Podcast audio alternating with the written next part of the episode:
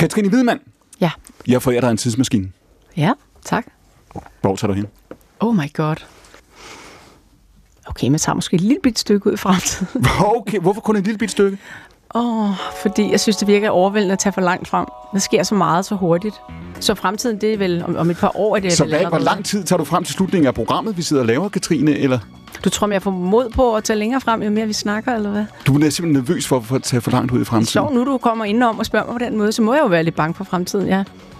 Jeg har ikke rigtig lyst til at komme særlig meget mere end måske fem år højst. Okay, du vil gerne lige vide, at vi har, at vi ikke træder ud i den blå luft. Jeg synes, jeg er måske jeg er, ty- jeg er ikke den, der vil gå ind og blive spået og sådan noget, så jeg vil faktisk helst kun et par dage frem, måske. Alright, Emil Varmen fra Sao Paulo, hvor tager du hen i tidsmaskinen? Jeg har tænkt pinligt meget over det, og jeg har besluttet mig for, at jeg skal til... Jeg vil gerne opleve den romerske verden Ja, i sin bredeste udstrækning. Og så vil jeg høre talt latin øh, i alle provinserne, yderprovinserne, Øj, okay. som er alle de fede dialekter. Shit, du har forberedt det her. Og så vil jeg lære at øh, lave noget mad, måske, af en familie eller sådan noget. Hold nu kæft, det er en hel del. Workaway.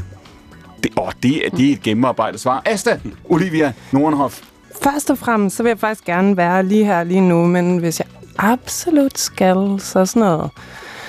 Min datter ville blive virkelig begejstret, hvis jeg tog en tid, tur tilbage til sådan en dinosaurtid og kunne rapportere om, hvordan Ja. der var ude i skovene. Ja, alright, så for din datters skyld, Karl Emil Petersen, samme spørgsmål. Ej, jeg har det også som, som Katrine. Jeg er også øh, jeg er bekymret for, hvad der, hvad der venter derude. Øh, Men du kan tage fortiden hvor som helst hen, du vil. men øh, så tager jeg øh, tre uger frem, hvor jeg skal spille turné med bandet. Bliver Det glæder jeg mig til. Er det nogle nervøse øh, uger, du har foran dig, når du forbereder sådan en turné? Nej, da, nej, jeg synes ikke, det, det er ikke nervøst, men øh, jeg skal huske at nyde det, fordi jeg bruger lang tid på at lave musikken, så Men øh, du vil hellere stå på scenen, end du vil gå og tænke på det i tre uger? jeg glæder mig mere til at stå på scenen, end, end at være, være her i studiet og skulle snakke om pladen. Ja, men du øh, skal lide igennem det, ja. Min ven. Det er sådan, det bliver. Det er Karl Emil Petersen album aktuelt for første gang i fire år. Det skal vi høre om. Emil Varmen fra Sao Paulo, som jo altså er et band upcoming stadigvæk, ikke? kan man roligt sige. Jo, det vil jeg sige. Og belastet af store forventninger ved bordet jo altså også, I kunne høre dem før, Katrine Hvidemann, teater- og filminstruktør, samt den bogaktuelle Asta Olivia Nordenhoff. Mit navn er Clemen Kærsgaard, og dette er Stafetten på P1.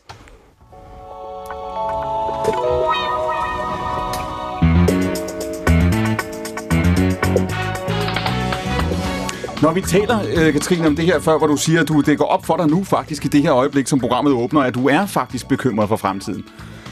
At, Ja, det er jeg vist. der har jo været noget i de projekter, som du øh, i din karriere har valgt at beskæftige dig med, de ting, som du har, som har været, skal vi sige, meget sådan klassiske, meget traditionelle. Du har haft en, en kærlighed til de ting, man kender, til Charles Dickens og Shakespeare og de her bøger, som får lov til at stå på boghylderne meget, meget længe. Er, er, vi, er, er vi i en tid nu, hvor, hvor, hvor det, som du søgte dengang du var yngre, noget af den permanens eller de klassikere, er vi i en tid nu, hvor der er flere af os, kan du sige, der søger det her mere permanent permanente, og som ligesom altså skutter sig lidt og trykker sig lidt op mod historien, det vi kender? Øhm, jeg synes, det ville være godt, hvis, hvis man husker, at øh, historien kan komme med meget øh, hvad skal man sige, viden om, om, om, om, om ting, der egentlig er tryghedsskabende, og også danner overblik omkring, hvor meget i denne nye tid er, hvad skal man sige, at frygte og ikke frygte. Mm. Og, men det her med, at der er så meget, der egentlig er konstant i, i, i menneskelivet og i, i vores, vores tilværelse, altså at det kan man jo blive bekræftet i, når man læser de gamle historier og sådan noget. Og det for mig er det tryghedsskabende. I øvrigt er det også noget, der gør, at hvis man bliver optaget af at lave noget nyt, noget ny kunst, mm. så for mig hænger det jo sammen at kigge tilbage. Det er jo ikke, fordi jeg egentlig er sådan musealt interesseret. Jeg er interesseret i at lave noget nyskabende, og for mig hænger det, de to ting sammen. Så for mig giver det mening, at, at, at øh, hvis man søger det nye, så, så, så hvor skulle man ellers søge andet end, end, end tilbage på en eller anden måde? Man kan ikke, det er jo det der, det har du sådan set ret i. Vi ved ikke, hvad fremtiden bringer, vel? Nej, og nuet er jo sådan mærkeligt, som, altså nuet er på mange måder jo tit fortid. Nuet, det nye er jo tit det, der i virkeligheden ikke er nyt længere. Det er, når vi har forstået det, det nye. Men Der det findes ikke- allernyeste, det ved ingen, hvad er. Det du siger, Katrine, det er, at der er, findes ikke noget, der er nyt. Nej, jo, det ved jeg ikke. Altså, at det er jo altid sammenstød mellem nogle almene ting, der er konstante, og så noget, der er, hvad skal man sige, en ny vilkår. Selvfølgelig er der ting, vi står ved, som vi, vi ikke har, vi har ikke stået samme sted, men der er alligevel nogle mønstre i det, som er det samme altid. Jeg har et godt spørgsmål til dig nu. Fedt. Er nuet overvurderet? Det synes jeg helt sikkert. Så Hvad du med det? overvurderet. Hvad det? Det er interessant. Ja, jeg synes, det er virkelig overvurderet. Ja. Ja, det, det synes jeg er et godt spørgsmål. Hvorfor? Og egentlig godt Hvor- svar også, ja, at sige det. Ja, hvad mener du med det svar, som du har givet på det det er spørgsmål? fordi, at man er så selvoptaget jo altid, og tror mm. lige nu, at det mere, verden har aldrig været tættere på at gå under, bare som eksempel. Ja. Det, det, det stod jeg snart med en om i går. Det var endda en ældre dame. Hun var sikker på, at verden var mere lav, end den nogensinde har været. Og, og det tror jeg ikke personligt, den er. Emil, er nuet overvurderet? Det vil jeg faktisk være enig i. Ja, det har jeg også tænkt lidt over. Nu lever vi rigtig P1, kan man roligt sige. Ja, værsgo. Jamen, jeg, for det første er jeg meget enig i det der med sådan, øh, jeg er jo også interesseret i at ville lave noget, ville lave noget nyt. Altså det er da klart mest interessant at, at, arbejde sig fremad. Men det er også altid forbundet med at, sådan at gerne vil kigge tilbage. Mm. Og hvis de to perspektiver på en eller anden måde ikke er sådan spændt op, så synes jeg lidt nuet mister sin betydning. Eller så bliver det bare sådan lidt... Altså sådan... Og, og jeg, jeg brød mig virkelig ikke om at gå i skole, for eksempel. Og ja. Det var meget sådan noget... At være i nuet i skolegården, når man er ikke den, der er blevet valgt til fodbold og sådan noget, Ja. er ikke en ting, jeg vil Bliver du nogensinde, valgt, bliver du nogensinde valgt til fodbold? Øh, nej, men jeg, omvendt har jeg heller ikke, jeg har ikke mange minder om at blive fravalgt, Nej. men du ved, det er ligesom sådan en ting, sådan, det gjorde jeg ikke, fordi jeg var dårlig til. Det, ja, det er rigtigt nok. Altså, skolen er meget lang, ikke? Der ligger ni år der, som man, skal, øh, man, man er meget bevidst om. Det er sygt vigtigt, at du kan være andre steder end i nuet, i forskellige øh, øjeblikke, vil jeg våge påstå. Du savner ikke, øh, du savner ikke skolen. Jeg savner nogle gange gymnasiet, Hvorfor? fordi der fik jeg lov til at læse Shakespeare, I guess. Okay. det har jeg ikke rigtig så meget tid til længere. Asta, er nuet overvurderet? Puh, altså det synes jeg er et sindssygt abstrakt spørgsmål. Øhm, det ved jeg simpelthen ikke. Altså, hvad er nuet, bliver jeg nødt til at spørge. Altså, det er naturligvis ingenting uden at der også er en fortid og en fremtid. Men når vi altså, taler, så meget, når vi taler så meget om, Asta, når vi- jeg, jeg tænker, når vi taler så meget om, du ved, vi skal være til stede, og vi skal være nærværende, og vi skal være alt det her. Altså, man kunne sige, jamen, jamen det er jo selvfølgelig fint, men, men altså, Katrine siger jo ligesom, altså, at fortiden, den kender vi, vi ved, at den er noget værd, den står endnu, ellers ville den jo ikke øh, øh, være her. Det her med, at vi, vi også gerne vil være til stede, vi skal huske, og vi siger- det siger vi meget til hinanden hele tiden, vi skal huske at nyde øjeblikket og være meget øh, til, til stedeværende.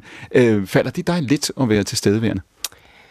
Øh, momentvis. Altså fortrinsvis, når jeg ikke er alene i selskab, så synes mm. jeg faktisk, at jeg har en, mm, en tilbøjelighed, som jeg er meget glad for, til at blive opslugt, i hvert fald hvis det er godt Mm. selskab.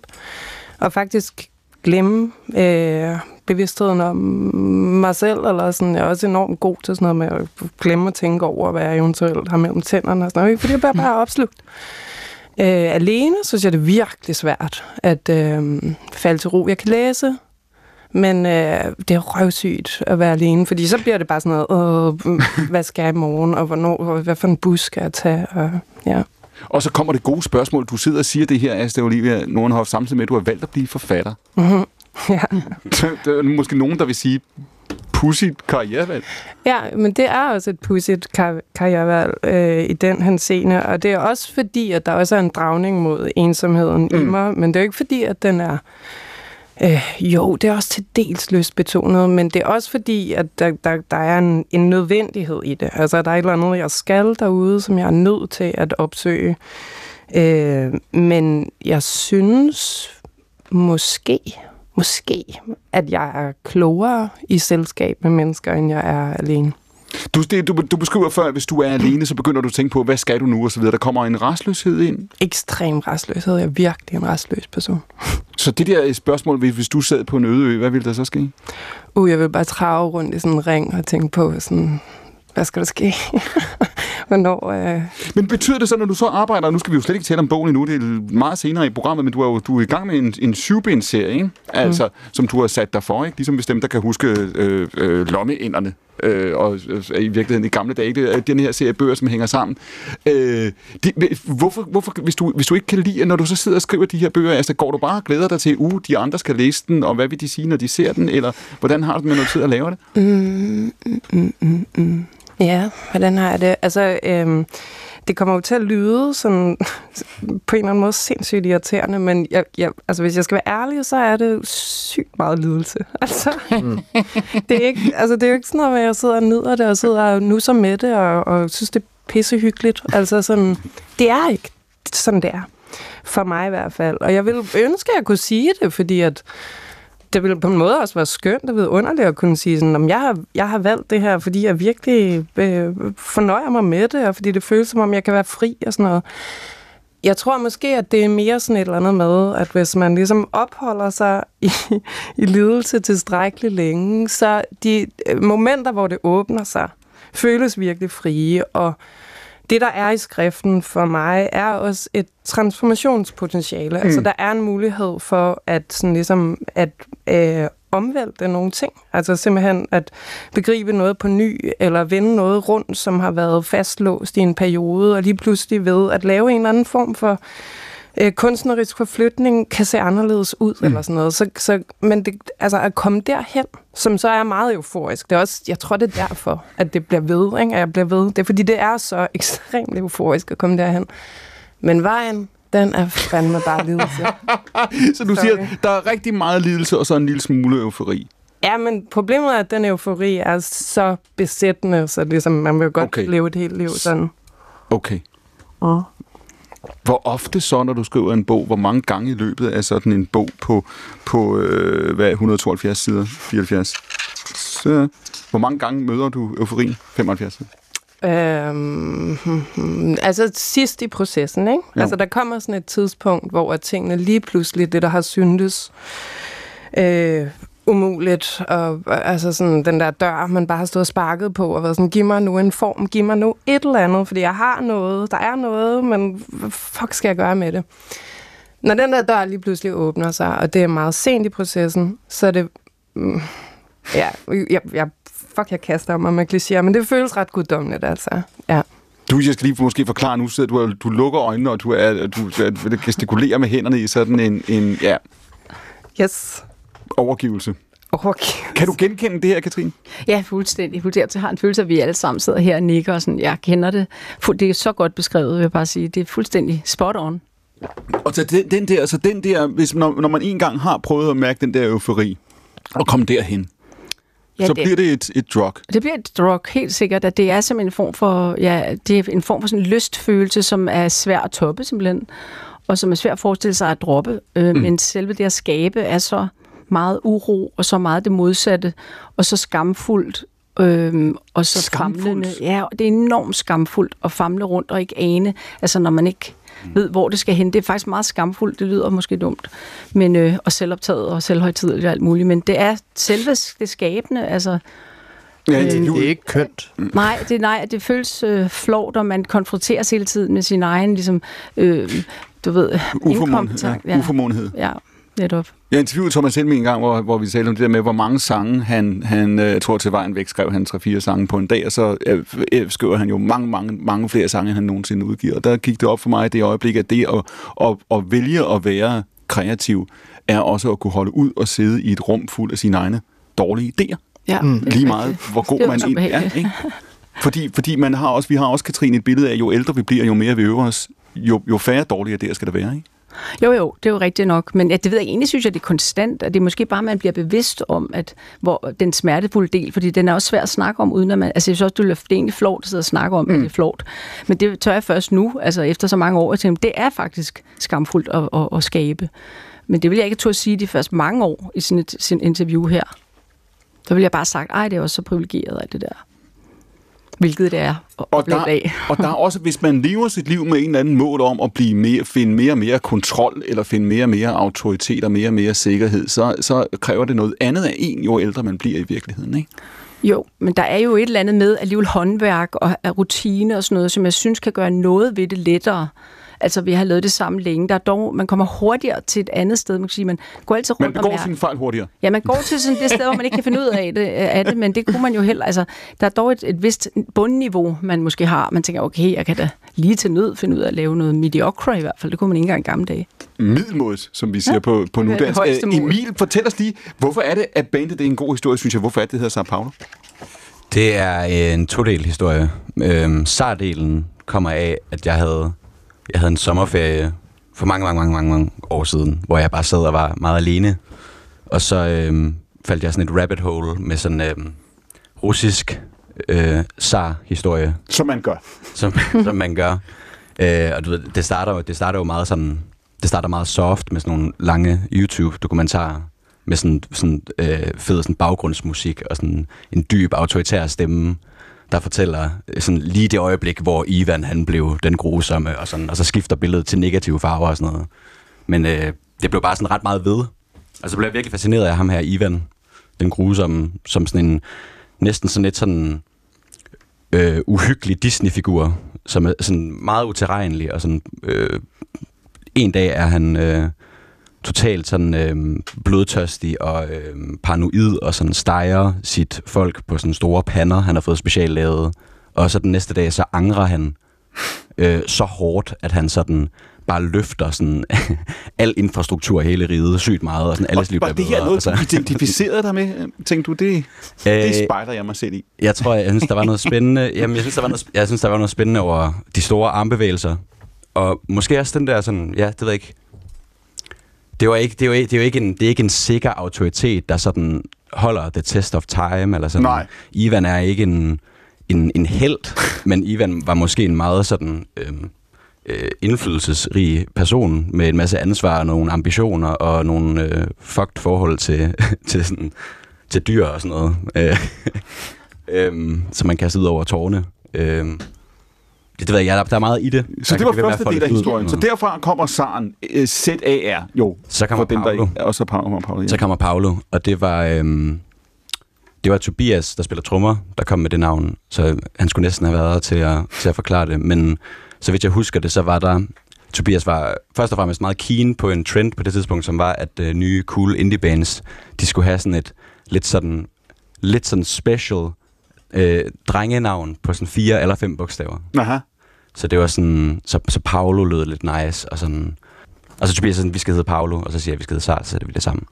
Og den, du sagde før, er noget af det, som du godt kunne lide ved Ivan den Grusomme. Det er heller ikke et spørgsmål, jeg har stillet før. Du sagde noget af det, der fascinerer dig ved Ivan den Grusomme, øh, og som en af jeres øh, kunstneriske inspirationskilder. Det var, det var noget med ambitionsniveauet, ikke? Ja, jo, og de store armbevægelser, og måske sådan at turde gå ind i noget, som er sådan lidt tvetydigt, og øhm, ikke umiddelbart bare sådan indetydigt godt. Hvor, er- hvorfor er det, I ender på det der hospital? Altså først og fremmest er det, at, at det var der. Altså vi havde øvelokale i sådan en lille annex i det her store kompleks, Ja. og øh, en dag så spurgte Johan bare kommunen, om vi, fik den, om vi måtte få nøglen, og så fik vi den. Så var det her, det, det er nogle år siden, det er i Aarhus. Ja, Det er på det tidspunkt lukkede, det lukkede Amtsygehus, ja. det lukkede gamle Amtssygehus. Hvor, hvor, hvor I tænker, her må, her må vi se resten af bygningen? Her måtte vi se resten af bygningen, og øhm, sådan prøve at udforske lidt. Og altså, den her idé om, at man skal et sted, særligt et sted hen mentalt, for at skrive noget, som Mm. man føler er vigtigt, bliver også ofte overført til rum, føler jeg. At så har, man, så har man behov for at gå et sted hen, der er noget andet end der, hvor man er, for at de idéer, man har, som stadigvæk ikke helt har samlet sig, kan få lov til at samle sig i fred, så at sige. Og i stedet for at bryde ind, I stedet for at bryde ind, så, gør I, så går I op og beder om nøglen. ja, så spurgte vi meget fromt, om vi måtte få lov. Og så siger de sgu ja. Så siger de sgu ja. Og så, øh, Det havde I ikke regnet med. Nej, det havde vi ikke.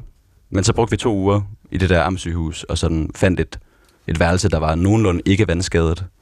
Og øh, så brugte vi de andre til henholdsvis madlavning og mørkeleg, og øh, sådan at teste forskellige rumklange af. Hvad betyder det så for jer, når I, når I lytter til de sange nu, eller kan du tage dig ind? Det er alligevel en ret vild, vild ting at gøre det her, ikke? Kan du gå tilbage i det rum og huske, hvad det gav jer? Hvordan det var at være der? Jeg tror ikke, jeg kan, jeg tror aldrig, jeg kommer til at, sådan at, kunne, at kunne tilgå præcis, hvordan Mm. det var at være der. Øhm, det føl, altså, der var lidt helt af noget af det, du nævnte, øh, altså Olivia, med at, altså, følelsen af det guddommelige, Mm. øh, som man også har det meget sådan klichéfyldt over. Men der var med, når, vi så, når man så er gået så langt, og man er i det der amtssygehus, så tillader man lige sig selv at føle det på en eller anden måde. Jeg tror aldrig, jeg kan tilgå lige præcis den følelse, men mm. det er blevet sådan lidt et, et uh, safe rum for mig, og også andre i bandet nu, hver gang vi er der. Vi har været der et par gange efter til nogle billeder og noget release. Hvor gamle var det, I var, da I mødte hinanden og dannede bandet? Eller fandt hinanden første omgang? Vi var Way back. 16-17, vil jeg skyde på, i efterskole. Det der med at, at gennemgå den, og det er jo, Emil, det er jo, der er jo nogle bands, der har den historie, der er jo også nogen, der ikke har, men der er nogle bands, der har den historie, som I har, og sige, når I møder hinanden på så tidligt et tidspunkt, hvor I er, hvor I er, I begynder at arbejde sammen, og så er der den grad af kontinuitet, og den grad af klub, og den grad af fællesskab. Er, er I opmærksomme på, øh, både nu, men også undervejs, hvor sjældent det er, Altså, hvor få mennesker det er beskåret at møde nogen, når de er 16-17 år gamle, som de kommer til at til, altså, tilbringe en del af deres livsrejse sammen med. Jeg tror ikke, vi var super opmærksomme på det. Altså, jeg tror, vi mødte det jo i omverdenen, når vi snakkede med folk. Og jeg tror også, på et tidspunkt gik det op for os, at grunden til, at vores forældre blev ved med at være meget sådan, ah, ah var.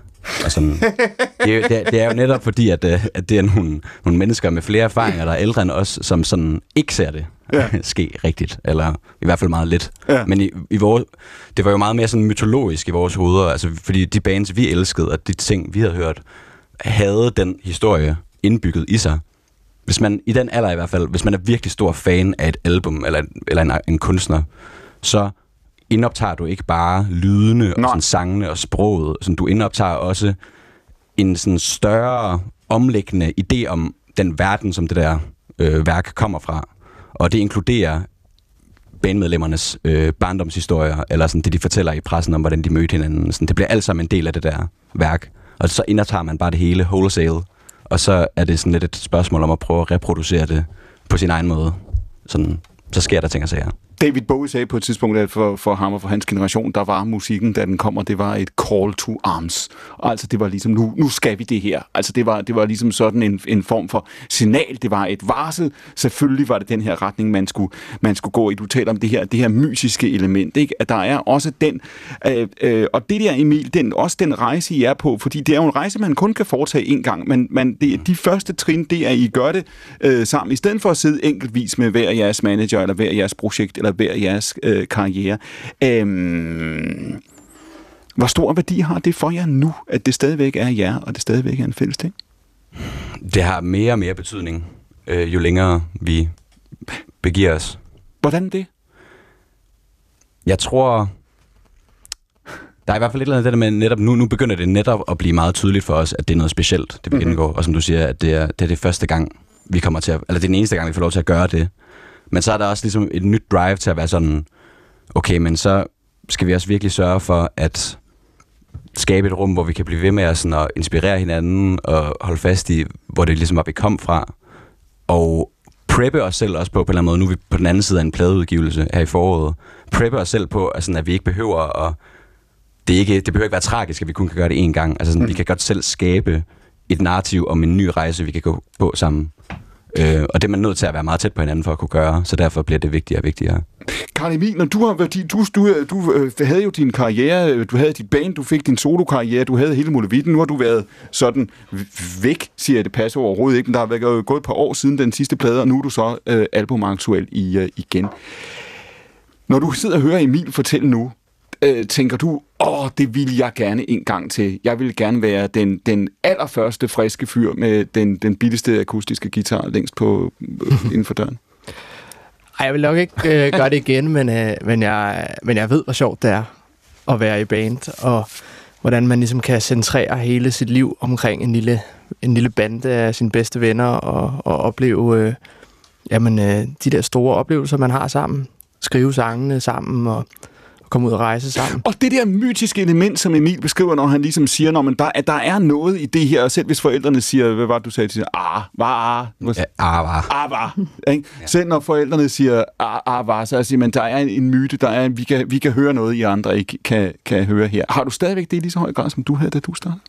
Den fornemmelse af noget mytisk ja, altså, ja, jeg har det nok lidt ligesom, da Asta fortalte om, om lidelsen, ja. når du skriver. Altså, fordi jeg, jeg, jeg har jo ikke noget øvelokale, og skal mødes med, med gutterne. Jeg sidder nok ligesom Asta og, og river mig selv i håret over, hvorfor, jeg ikke, hvorfor det ikke dumper ned til mig ja. i aften. Ikke? Øhm, jeg går og venter på min sang, og er romantisk anlagt, og har taget med mig en masse dårlige vaner. Øh, Som for eksempel? jamen, jeg er jo... Altså, det nemmeste ville jo nok være, at man skrev en sang, og så bagefter spurgte man sig selv, hvad, hvad handler den her om? Kan jeg blive glad for den? Men jeg, jeg er sådan en type, der, der lidt skal... Jeg skal, jeg skal begejstres og føle, at øh, jeg får en eller anden gave øh, ved et tilfælde, før jeg ligesom kan skrive min sange færdig. Og, og, øh, Hvad betyder det? Det betyder, det må ikke, hvis det begynder at føles for, for, øh, for, for, for bevidst eller for, for, for meget som arbejde, så dur det ikke? Eller du har, altså, hvad, hvad ligger der i det, du siger nu? Jamen, min, Men jeg går og venter på den her fortryllelse, altså, fordi den er den største motivation, og, og, og jeg har brug for den for at færdiggøre en sang. Altså, jeg skriver faktisk sangen for min egen skyld, mm. øhm, kan jeg mærke nu, at øhm, jeg tror, at dengang jeg spillede i bandet, der var det, vi skal, vi skal, vi skal kunne spille 60 minutter. altså, vi er nødt til at have nogle sange, ikke? Og, øh, og man, øh, jeg skrev sange øh, og tænkte måske også over, hvem kan lide det her? Mm. Altså, kommer de til at tage godt imod det? Hvad hvis, jeg, hvad hvis jeg laver det på den her måde? Hvad hvis jeg gør det sådan her? Og, og, og det har det, det er jeg stoppet med nu. Altså, jeg, jeg har stoppet med at prøve at regne den ud, øh, og tænke mine lyttere i segmenter. Og, Men det gjorde du dengang? Ja, det tror jeg helt klart, jeg gjorde. Altså, fordi altså, vi var nogle arbejdsomme unge gutter, og vi ville også øh, spilles på B3, og, og hvad ved jeg, så vi havde jo ligesom øh, alle de der... Altså, man kan godt komme til at lave sin kunst for andres skyld. Mm-hmm. Altså, hvis man, øh, hvis man tænker over, hvordan man kan blive booket til den festival, eller hvordan man kan sælge mange billetter og sådan noget. Men, men det var jo ikke sådan, I blev set, vel? Nej, det ved jeg ikke. Nej, men altså, min, min, altså, min pointe er nok bare, at hvis det, det er også rart at have sin kunst øh, for sig selv og lave den til sig selv. Og hvis du er tro mod det, du helst vil lave, mm. og, du, og du er passioneret omkring det, du laver, så bliver det også godt. Og altså, du, bliver det god kunst. Og så er det, du siger om den nye plade her. Den er, det er den plade, det er det kompromilløs rockalbum, var det det, du sagde, som du gerne vil lave? Ja, der er i hvert fald ikke lavet nogen, der er ikke, der er ikke, der er ikke nogen kompromiser på den. Altså, det er øh, en, en altså, jeg tror, pladeselskabet, de, de er også træt af, at jeg, øh, at jeg har været så passioneret omkring, at jeg vil lave den her type plade. Det er en meget gammeldags, øh, helt støbt øh, vinylplade, og, øh, og den, er, den er rolig og, og langsom i nogle passager. Der er ikke så mange sange, som øh, kommer hurtigt på omkvædet og, og den slags. Så, så, øh, øh, og så er det en enormt pers- personlig plade, som, som jeg, øh, ja, hvor jeg har mig selv med og, og stiller, stiller spørgsmålet, hvem er jeg, og hvad, hvad har jeg med fra, fra mine 10 år? Og det, og det første, det første, der kommer, det første, som, som, øh, som vi fik at høre fra den, var, var modtager betaler, som vi, skal, som vi skal høre om lidt. Hvem, hvem er det, der synger til os her? Hvad vil han også? Ja, men det er jo en, en, en sjæl, der lidt er fanget i, i musikbranchen, og som øh, måske spørger sig selv, hvad, hvad laver jeg her? Hvem, hvem gør jeg det for? Øh, spiller jeg for at få anerkendelse, eller spiller jeg, fordi jeg, jeg elsker det? Øh, det er nok, øh, ja, det vil være mit svar. Kender han, øh, kender han svaret selv på det spørgsmål? Ja. Yeah. Samme tid, samme sted, samme krop Tæppebumpet dig om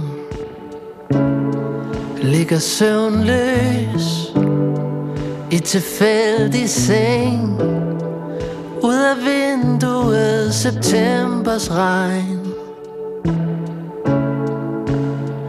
Tapper blidt på glasset. Kan vide om det passer Og gør det nu en forskel for dig. Var det mund fordi der løb renter på de tanker Jeg fortrænger indeni Og som en profeti Ligger regningen og venter på en tår Slipper fri. Uh, kysser dig farvel.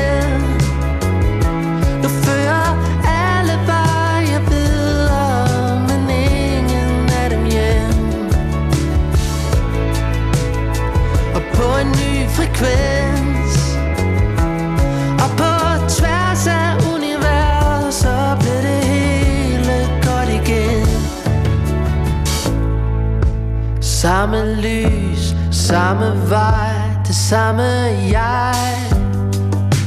Transmitterer bølger ud til dig. Lad mig indlogere På et brunt hotel.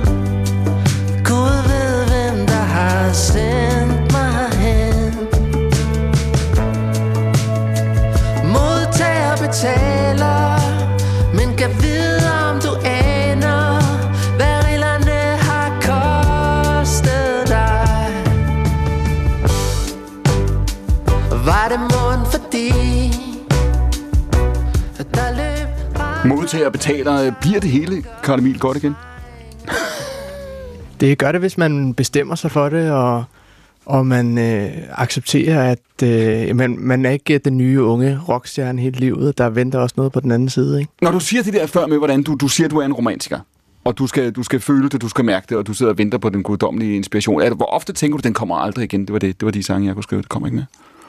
Ej, jeg har, jeg har tiltro til, at, øh, at den er der indimellem. Men, men øh, du kan ikke lave den samme sang to gange. Altså, det har jeg tit forsøgt, ikke? Altså, Aha. øhm, du er nødt til at forblive nysgerrig og, og acceptere, at du, du ændrer smag, og, og at øh, musikken flytter sig inden i dig. Og, og man, man ændrer sig jo også selv. Altså, jeg kan ikke øh, skrive de sange, samme sange, som jeg kunne, da jeg var på Emils alder, tror jeg. Asta, er du romantiker? Øhm, altså tænker du øh, ifølge den samme sådan, mytologi, hvor man tænker, at sådan, man sådan, går og gør sig tilgængelig, men egentlig sådan, mest er et medie for, når det som inspirationen stiger ned i. Ja, når jeg- tænker du på den? Når jeg spørger egentlig, er det fordi, jeg kan se dig svare både ja og nej på spørgsmålet. Derfor mm. er det et godt spørgsmål. Hvornår vil du svare, ja, jeg er romantiker? Hvor har du en romantisk side eller et romantisk streg? Jamen, jeg tror, jeg er tiltrukket af ligesom kunstnermytologien også. Ja. Jeg synes, den har en værdi og kan noget. Altså netop fordi det, det, der, det giver den der mulighed for, at vi alle sammen, ligesom, eller i hvert fald, hvis man er heldig, ligesom kan, kan, kan få den der kappe at tage på, som er meget smuk og meget dramatisk og sådan noget. Og så kan man lige pludselig faktisk noget, man ellers ikke kan. Fordi der er den her store tradition, ikke? Altså, der er en, øh, altså sådan en, en kæmpe år af, af arbejde, der er blevet gjort, og som også har kigget fremad netop, og som man på en eller anden måde kan låne af, ikke? Mm. Og, og den mytologi altså, har jeg altid været tiltrukket af, og jeg synes heller ikke at med alderen, at jeg får lyst til at afskrive den, for jeg synes, den virkelig den kan noget. Altså, sådan, Det er sjovt, du siger, lad os lige prøve at holde fast i den. Mm-hmm. Du siger, det er en form for kappe. Altså ligesom mm-hmm. Harry Potters usynlighedskappe, eller ja. hvad, hvad det nu er. Ikke? Ja. Altså det er en kappe, man tager på, og når det, når det lykkes, det må så være ekstasen, du taler om før, ikke? eller nu, nu lykkes det, så, så kan man som kunstner noget, man ikke kunne før. Altså det, det bliver, en, det var også det, du sagde før, en øh, en forløsning. Man, sætter nogle, man, man skiller nogle ting ad og får dem sat anderledes sammen. Ja, og det bliver også, altså igen, jeg er sådan lidt ude på sådan, øh, de store navler her, men altså, det, det, det bliver også et mulighed for at blive mere end sig selv, ikke? Altså, det er jo det, er jo det, det kan lykkes med nogle gange, ikke? At man kan få en oplevelse af, jeg har Øh, lad, os sige, lad os sige det meget simpelt. Ikke? Man har en eller anden øh, livserfaring, som man tænker, sådan, den indeholdt noget potentielt vigtigt. Der var en erkendelse derinde, men det er forløb i min egen. Ja. Øh, men med det der med at formgive, det der med sådan ligesom at øh, fortrylle erfaringen på en eller anden måde, så kan den jo overføres og lige pludselig faktisk angå mm, flere, ikke? Altså, så det bliver jo sådan en mulighed for at blive mere end sig selv. Øhm, så det er jo også en, øh, på en måde, på en lidt paradoxal måde, men jo også en, en, en der er jo en dyb, tænker jeg, og det, det tror jeg, det er i hvert fald noget, jeg finder hos mange, der har lyst til at skabe på den her måde. Der er jo en dyb længsel efter sådan øh, samhørighed, ikke? Altså man vil jo. Jo. så gerne det der punkt, hvor man bliver fælles. Så ligger der jo også i det, du siger, Asta, at hvis, hvis man har det billede, og det har jo været noget, vi har snakket enormt meget om de sidste 10-20 år. Det har været forfatter, men i øvrigt også alle mulige andre genrer, at det hele udspringer af personlige erfaringer, og det hele handler om en selv og fører tilbage til en, og at det ligesom er, kan du sige, det her personlige udgangspunkt. På en eller anden måde småt dokumentaristisk eller selvbiografisk. Altså at alt kunst, eller det meste kunst, skulle være i den måde. Du siger i virkeligheden, at når det her lykkes, eller det man stræber efter, eller det man lever for, det, det er, når det punkt, kan man sige, bryder, og man, man kommer et andet sted hen, og man, man, man får et hvad? 100 procent. Det er jo, når man overskrider sig selv. Altså sådan, når, når der er en følelse af, at ligesom sådan, det her værk er også med til at forvandle mig selv. Altså sådan, så jeg, noget, en anden realitet blev mulig, end, end den var før. Jamen, se, altså, det er interessant nu så, mm-hmm. ikke?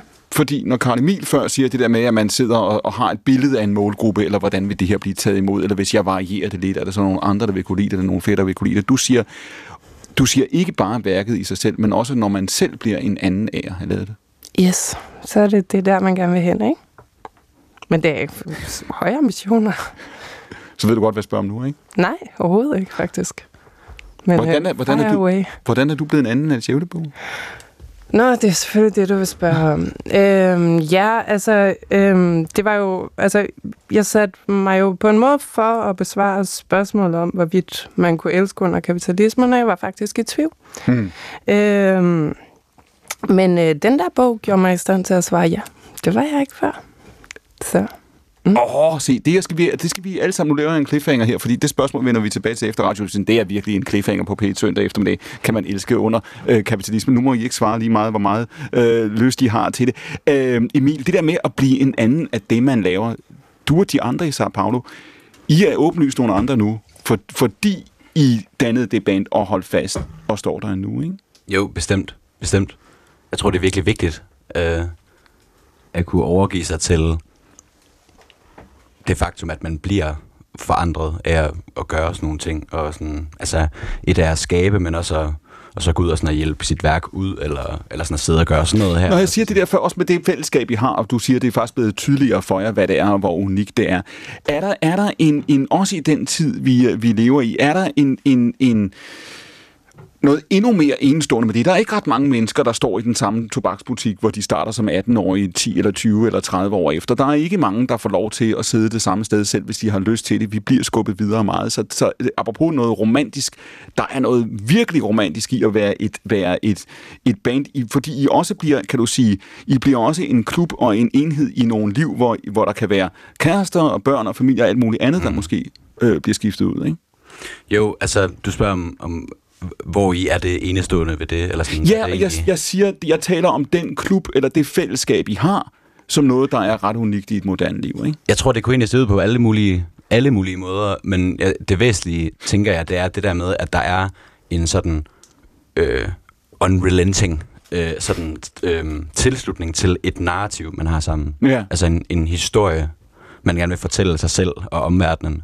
Unrelenting, uigendrivelig. Ja, præcis. Det er også derfor, jeg bruger ordet mytologisk. Ja. Og, i for, altså det, det, er, det er et spørgsmål om at tilslutte sig en historie, og så leve den på den måde. Katrine, du har jo for nylig, apropos på det her, har du for nylig skrevet et indlæg faktisk, der handler lidt om det her, som handler om, hvad der sker for, for, for kunstnere og alle mulige andre, når man hele tiden bare bliver taget ind til projekter, og hele tiden bare kommer ind og siger, vi gør sådan og sådan, når du får det og det. Ikke? Øh, øh, de her, kan du sige, indgangsknald, som, som den her branche kommer til at, at bestå af. Øh, og det er jo for så vidt ikke noget nyt, men det er det så lidt alligevel. Ikke? Hvad, hvad er det, man offrer, tænker du? Jamen altså, der er jo noget, nu er jeg begyndt at tænke over sådan her med alderen, sådan, at man er jo også øh, en borger, men også et menneske, der skal betale husleje, og øh, der er noget, der hedder alderdom og sygdom og barsel, og livet kommer med nogle helt almindelige ting, hvor man jo også er deltager, øh, eller også er her i en eksistens, ligesom, og der, der, der er det at vælge at lave kunst, øh, er det noget, som mm. selvfølgelig, hvor man sådan går efter den der lidenskab frem for øh, sikkerheden i at have en pensionsopsparing og mm. alt det der. Øh, og det er så en ting, men, men, men så er jeg begyndt også selvfølgelig med den brille på, begyndt at kigge mig omkring nu, hvor der er kommet de her, den tendens til, at der ligesom er alle skal ud være freelancer, og de mm. fyrer folk i, i min branche, de kunstneriske brancher, over hele linjen, alle skal ud og være projektansatte og sådan noget. Men at, at samtidig med, at øh, øh, arbejdsmarkedet ligesom heller ikke kan, øh, reglerne følger ikke med, så der er heller ikke noget sikkerhedsnet. Altså, der er nogle ting der, som er ude af synk øh, som jeg bliver opmærksom på, fordi jeg selv føler sådan en skrøbelighed nu måske, fordi jeg har lidt den lange, brille, lange lys på. Ikke? Men lad os lige prøve at holde fast i det paradoks et øjeblik, fordi man kan sige, nu sidder I jo her, I er fire mennesker, der har valgt de her kunstneriske tilværelser, og noget af det, der også har været altså, øh, interessant og dragende ved det, er jo også friheden i det åbenlyst friheden i det. Ikke?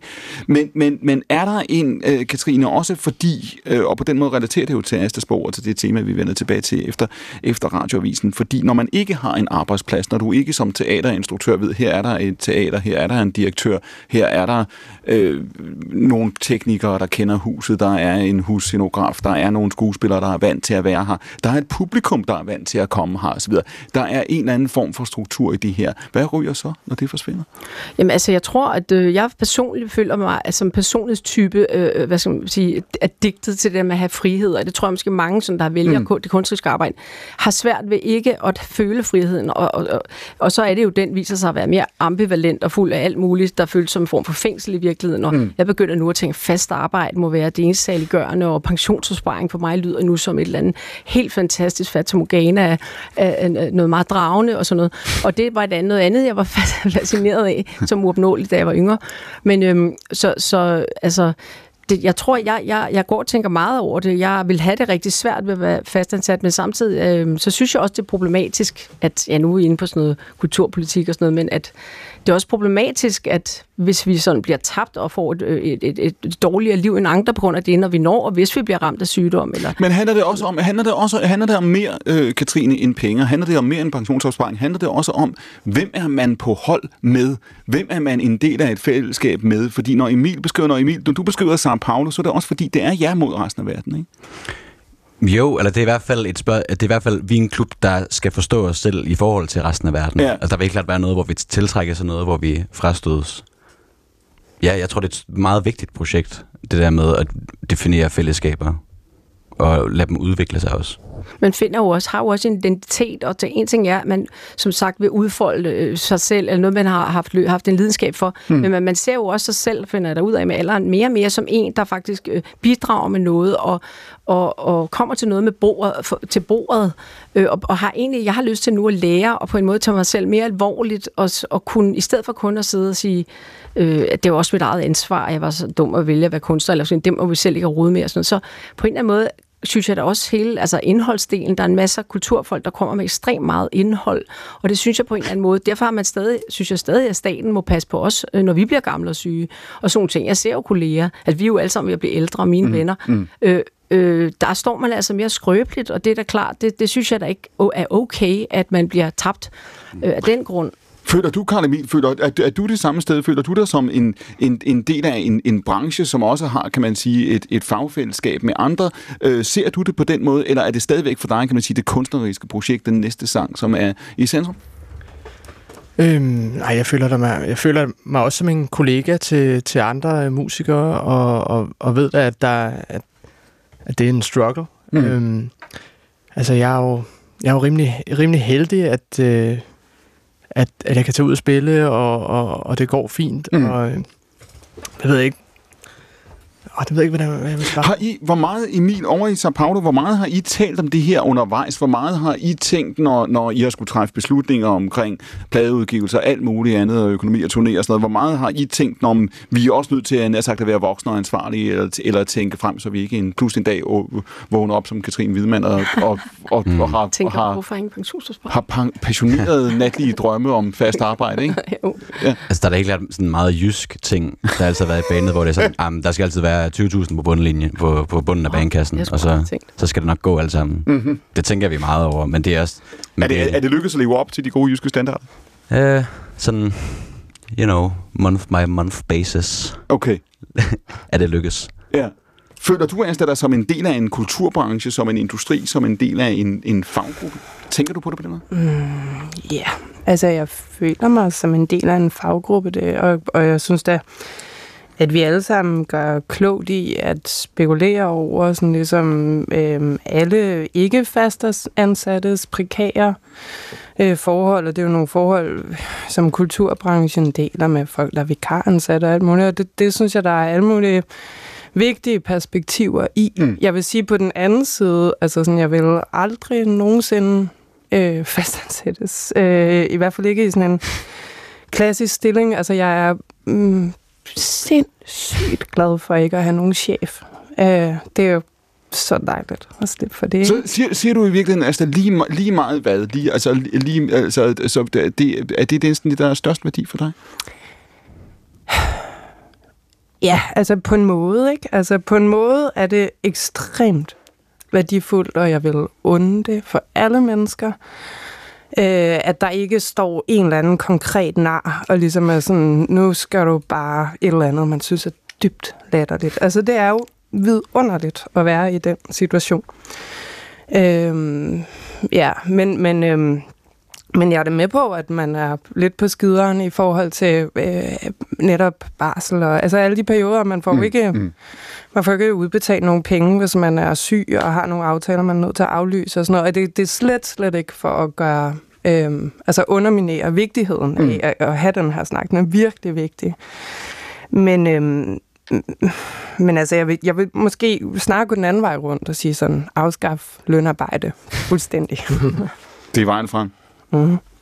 Det siger Asta Olivia Nordenhoff. Hun er aktuel med Djævlebogen. Den skal vi snakke om i time 2. Ved bordet sidder også Karl Emil Petersen, aktuel med sit første album i fire år. Vi hørte single-forløberen, der hedder Modtager betaler. Ved bordet sidder også teater- og filminstruktør Katrine Hvidemann, og så jo altså Emil Vammen fra Sao Paulo. Mit navn er Clemen Kærsgaard. Det er stafetten. Om et øjeblik er vi tilbage. Klokken er 1. De sikkerhedskorridorer, som den israelske her har opfordret palæstinensiske civile at flygte ad i Gaza, er ikke helt så sikre alligevel. Det fortæller vores mellemøstkorrespondent Puk Damsgaard. Af flere omgange der har israelerne lovet at stoppe angreb ved hovedveje ud af Gaza by. Men det løfte har de mindst én gang brudt, fortæller Puk Damsgaard. Da civile forsøgte at flytte sig øh, mod øh, syd øh, i fredags, efter at Israel havde opfordret til at flytte sig, ja, så bombede Israel en konvoj øh, med civile. BBC har verificeret videoer, der viser, øh, at Israel angriber øh, civile, der er på vej mod øh, syd, og ifølge de palæstinensiske sundhedsmyndigheder, så koster det 70 mennesker livet. Der er lagt op til den helt store fødselsdagsfejring i kongefamilien i dag. Den kommende kong, prin, konge, prins Christian, fylder 18 år i dag. Og når man træder ind i de voksnes rækker, så skal man også træde ud på balkongen på Amalienborg og lade sig fejre. Og her så vores kongehusreporter Nadia Kronborg med. Det startede kl. 12, hvor prins Christian kom ud på øh, balkongen selv, og folk øh, hujede med, de kippede med flagene og, øh, og klappede. Og så kom han ud med kronprinsparet og hans søskende og dronningen. Og så kom de altså ud øh, hele to-tre gange for at vinke til folk og lade sig hylde, og, øh, og der blev sunget fødselsdagssang for ham. Så der har været rigtig god stemning her på Amalienborg og propfyldt. Prinsens farmor, dronning Margrethe, har inviteret til 18 års fødselsdag, hvor blandt andre 200 unge 18-årige fra hele rigsfællesskabet er på gæstelisten. To fra hver kommune og to fra Færøerne og Grønland, fortæller Nadia Kronborg. Så gæstelisten ser noget anderledes ud her i eftermiddag, og det er også noget anderledes fejring, end øh, hans far, kronprins Frederik for eksempel, fik, da han blev 18. Så det er en øh, ny og mere moderne måde at gøre det på, og måske også et, øh, et greb i forhold til at vække interessen i prins Christians egen generation. Og du kan følge fejringen af prins Christian direkte på DRTV og på 1. Væggelus kribler igen frem i Danmark. Efter de stort set har været væk under corona, så har skadedyrsbekæmper herhjemme fået travlt med at bekæmpe de blodsugende snyltere, som bliver taget med til Danmark fra udlandet, især fra Frankrig, hvor de lige nu har er hårdt ramt. Og det er svært at bekæmpe plagen, siger Thomas Teil fra virksomheden CityTox. Det er fuldstændig umuligt. Det er, har gæsten væggelus i bagagen, når de øh, leger din lejlighed eksempelvis, så øh, er der en meget, meget, meget, meget stor risiko øh, for, at du selv får væggelus. Også på flere hoteller i København har man fået besøg af skadedyrsbekæmpere som følge af den øgede rejseaktivitet. I Nord- og Nordvestjylland tørt med nogen eller en del sol. I resten af landet perioder med lidt eller nogen sol, men også risiko for byer. Temperatur i dag mellem 9 og 13 grader med en jævn til hård vind fra vest og nordvest. Og det var som en radioavisen kl. 13 med Daniel Inhus.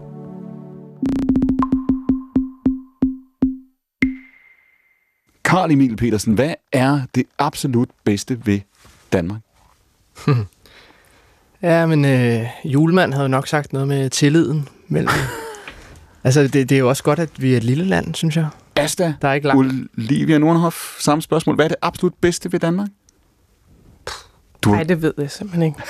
Der er ikke noget, du kan finde på. Jeg ved det ikke, simpelthen. Katrine Hvidmann. Ja, her på min familie, vil jeg spontant sige, men ja, øh, jamen det er jo også, altså vi er jo et overskudssamfund, øh, og tillid er vel også et nøgleord, tror jeg. Emil fra Sao Paulo?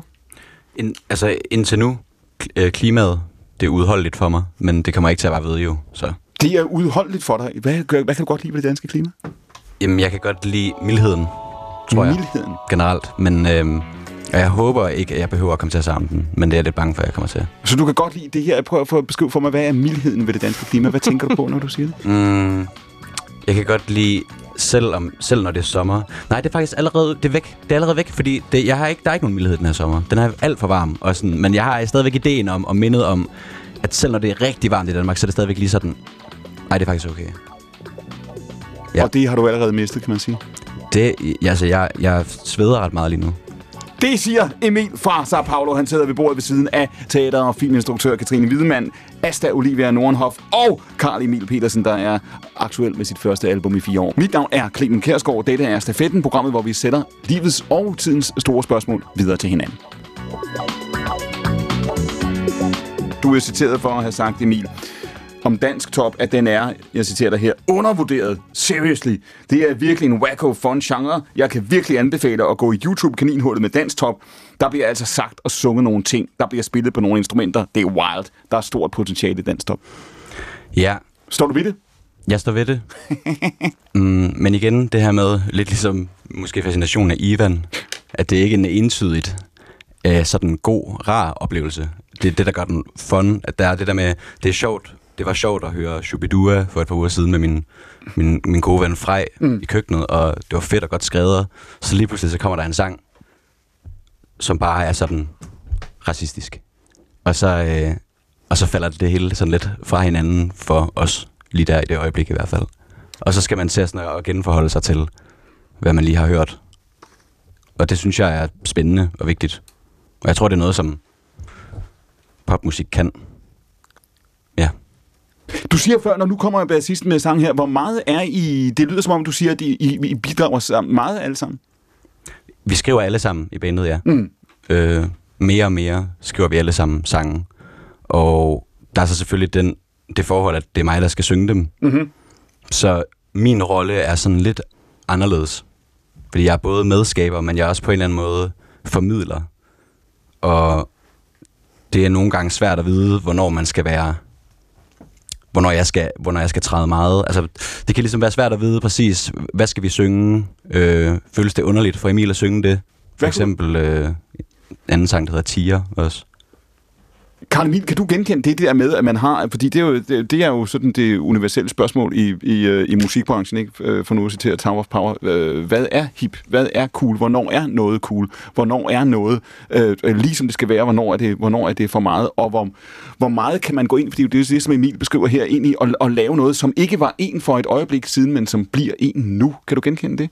Når du beskriver din proces før, Karl Emil, så lyder det jo meget som om, at du siger, at du skal virkelig kunne mærke det, ikke? Altså, det lyder også meget rart at kunne spørge nogle andre til råds en gang imellem. altså, jeg er jo meget, meget alene med, med min, min musik og mine tanker, og, og kunne mærke den. Du sagde det her med, at du har det her med, at du skal, du skal mærke det, når du skriver, ikke? Altså, mm. det skal komme det rigtige sted fra. Øh, kan du godt være misundelig på den her form for sangskrivning, som er lidt mere øh, teateragtig, eller revyagtig, eller showagtig, eller hvad vi skal kalde det, ikke? Og hvor der ligesom er, her har vi en idé, og nu går vi over og ser, hvad sker der, hvis vi laver det her? Nu, nu spiller vi en rolle lidt på en eller anden måde, måske. Ja, jeg kan godt være lidt misundelig på det der med at have et, at kunne afkoble sin egen person til sin musik. Mm. Fordi det har jeg ikke formået at gøre altså i, i min ungdom. Øhm, jeg føler, jeg har måske givet lidt for meget nogle gange. Hvornår Så- har du... Er det, er det en opfældet oplevelse, du har haft? Jamen, øh, jeg, jeg tror, jeg har haft svært ved at skille kunstneren og, og mennesket Karl Emil fra musikken. Altså, jeg, jeg blev lidt til min musik og fortællingen om mig selv, øh, når jeg kom ind på en bar. Det var, det var der, der fik de der penge af Statens Kunstfond, og du har lavet den og den. Og, og jeg, jeg endte med at ligesom tage det på mig og ride med på sådan en karrierebølge, hvor hver et andet år, så skulle jeg ud og stå til regnskab, og hver et andet år skulle jeg ligesom Mm. øh, bekræfte, at jeg var god nok og, Du og, og leve op til mit talent. Ikke? Så du siger grænsen mellem, hvornår du, det var dig, der kom ind på den her bodega, og hvornår det var ham, der havde fået de penge, og havde haft det radiohit, og havde spillet til den koncert. Du siger, den, den, blev, den blev flydende. Men kunstneren kom i hvert fald til at, til at fylde alt. Og det kan jeg godt... Øh, altså, jeg ved ikke, om jeg fortryder det, men, men jeg er et andet sted i dag, hvor jeg ligesom har fundet ud af, at man skal også passe på sig selv, og man skal på en eller anden måde have en lille, lille afstand til sin musik. Var det prisen for autenticiteten, tror du? Jamen, jeg er glad for spørgsmålet, altså, øh, fordi det der autenticitetsbegrebet, Ja. ja. eller at man skal lide for sin kunst, alle de der ting, øh, som er med til at gøre, at man føler, at det er sandt, det man laver. Mm. Det er også nogle af de ting, der gør, at det er hårdt at være kunstner. Mm. Øh, fordi man kan godt lave god kunst, uden at det er helt vildt hårdt. Altså man kan godt lave en, en nem sang, som stadigvæk er, er i ørefaldene og betyder noget for folk. Men, men jeg har afgjort øh, på en eller anden måde brugt mig selv altså, lidt for meget i musikken. Ikke? Og, Mm. og det er derfor, jeg ligesom har holdt en pause og stiftet familie og, og kunne kigge på min karriere og se, jamen, øh, du, spand, du spandte dig selv helt ind i, i, øh, i karrieren, og, og, og jeg har lavet musik for andres skyld. Altså, jeg har lavet musik for at, Øh, at løbe efter og blive anerkendt, og, og nu vil jeg egentlig bare være en, en god far og en god ven og en god bandkammerat, og så vil jeg gerne leve af det, jeg elsker, min passion for sproget, melodier. Øhm, men siger du dermed i virkeligheden, at det billede, der blev dannet af dig i sin... Fordi I, I fik jo, apropos Sao Paulo, og hvor store, det skal vi tale om om lidt, hvor store forventninger der er til Sao Paulo nu, ikke? Og nu, det, altså som det her, der bliver bygget øh, vanvittigt op. Altså det gennembrud, som du fik først i, og så du selv i din solokarriere fik den opmærksomhed, der var med det. Siger du i virkeligheden, at de forventninger, der var fra publikum og fra andre, til hvem du var, ikke hvem sangeren og sangskriveren var, men hvem du var personligt, at de blev dikterende for dig. Altså de fik lov at forme også, hvem du var som menneske. Ja, det er faktisk det, jeg siger. At, øh, fordi jeg var en ung knøs, så jeg, jeg havde ikke ligesom, jeg havde ikke levet livet ret længe, øh, før at jeg ligesom var på forsiden af politikken og sådan noget. Altså jeg havde ikke, der var ikke ret meget substans, ud over at jeg var dygtig til at skrive sange. Mm. Så det blev jo også fortællingen om, om mig selv. Og vi er jo også sådan nogle... Det... Hvor gammel er du er på det der tidspunkt, Karl Emil, da det hele øh, i din egen oplevelse? Jeg, jeg er 20, ikke? Jo. Og jeg, er også, øh, jeg tror også, jeg er 20, da jeg får det der forbandede legat, som jeg har hørt så meget for, ikke? Øh, og det var jo øh, sindssygt heldigt, men, men, men jeg var nok også for ung, fordi, fordi jeg, jeg tog det der pres på mine skuldre, og jeg skulle jeg var simpelthen en statssponsoreret lille poet, ikke? der bare skulle levere til fædrelandet. og det er jeg glad for, at, det, at jeg er ude af det nu. Og... Der, var, der var et helt værst der. Ja. Værsgo. Der, er det ikke rigtigt? Det er en, til en udvidet version, ikke? En stats... Hvad siger du? En statssponsoreret lille poet? Ja, ja, det ved jeg ikke. Øh, Hvad, jeg, men, jeg, føler det? mig, jeg føler mig i hvert fald øh, fri i dag til at, at, at, at lave den musik, jeg gerne vil lave, og, og være kunstner på mine egne præmisser. Øh, jeg, jeg, jeg, jeg kan bedst... Altså, jeg, jeg har helt klart en, en kærlighed til nostalgisk musik og, og til sproget, og, og jeg forsøger virkelig hver dag at lave det musik, jeg selv bedst kan lide. Men når du siger før, og nu ja, det er ikke for at holde dig op på det, men du sagde det der med, at jeg blev en statsfinansieret lille kunstner, ikke? Alt på den der måde. Var, var det en... en øh, det var ikke det, du følte, da du fik legatet, vel? Det er noget, der kom, kom senere, eller? Ja, det, det er nok kommet her senere, at øh, jeg skulle måske bare have været ligeglad med at levere noget. Mm. Øhm, øh, fordi jeg, jeg tog den ligesom på mig. Jeg tog det der ansvar på mig. Der var vel også i virkeligheden med den rolle, du fik, Karl Emil, på det her tidspunkt også, da du skriver Frit Land, så kommer du også til at tale ind i en debat, der kører. Ikke? Du kommer mm. til at tale ind i en, en politisk diskussion, som på det tidspunkt er ret anderledes fra, hvad den havde været 10 år før. Altså, der var skruet godt op for temperaturen i dansk politik, og der var godt nok mange store debatter, der stod og kørte hele tiden. Mm. Mm. Øhm, det er der jo for så vidt stadig væk, men det var, det var, vi havde ikke haft helt så lang tid til at vende os til det på, på, på, på det tidspunkt. Øhm, og og den, det, at du øh, oplever det her med, at det, du skal være autentisk, dit værke, varemærke er også at være autentisk, og du står meget selv som afsender på det her. Øhm, hvad betød det? Jamen, øh, det betød jo selvfølgelig, at, øh, at musikken fik en eller anden, øh, eller min, min, hvad kan man sige, min figur blev sådan en, ja, en lille protestsanger.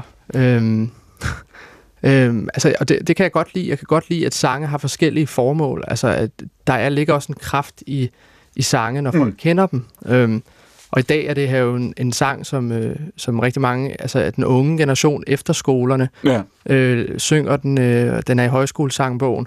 Og det er blevet sådan en lille, det er blevet en, en, en, en samlende sang. Mm. Og, øh, og, og det er jo i virkeligheden det smukke ved det, at den, den øh, behandler jo ja, den der, den der øh, splittelse, der var i landet, og, og, og, og, og i dag er det jo en, en samlende dan, øh, sang for danskere. Ikke? Føler du, at du har givet den videre? Har du givet den fra dig? Ja, det har jeg da helt klart. Og det gør jeg jo med alle mine sange. De bliver jo, man giver dem jo videre, og, og så, øh, så håber man jo på, at, at folk kan bruge dem et eller andet sted.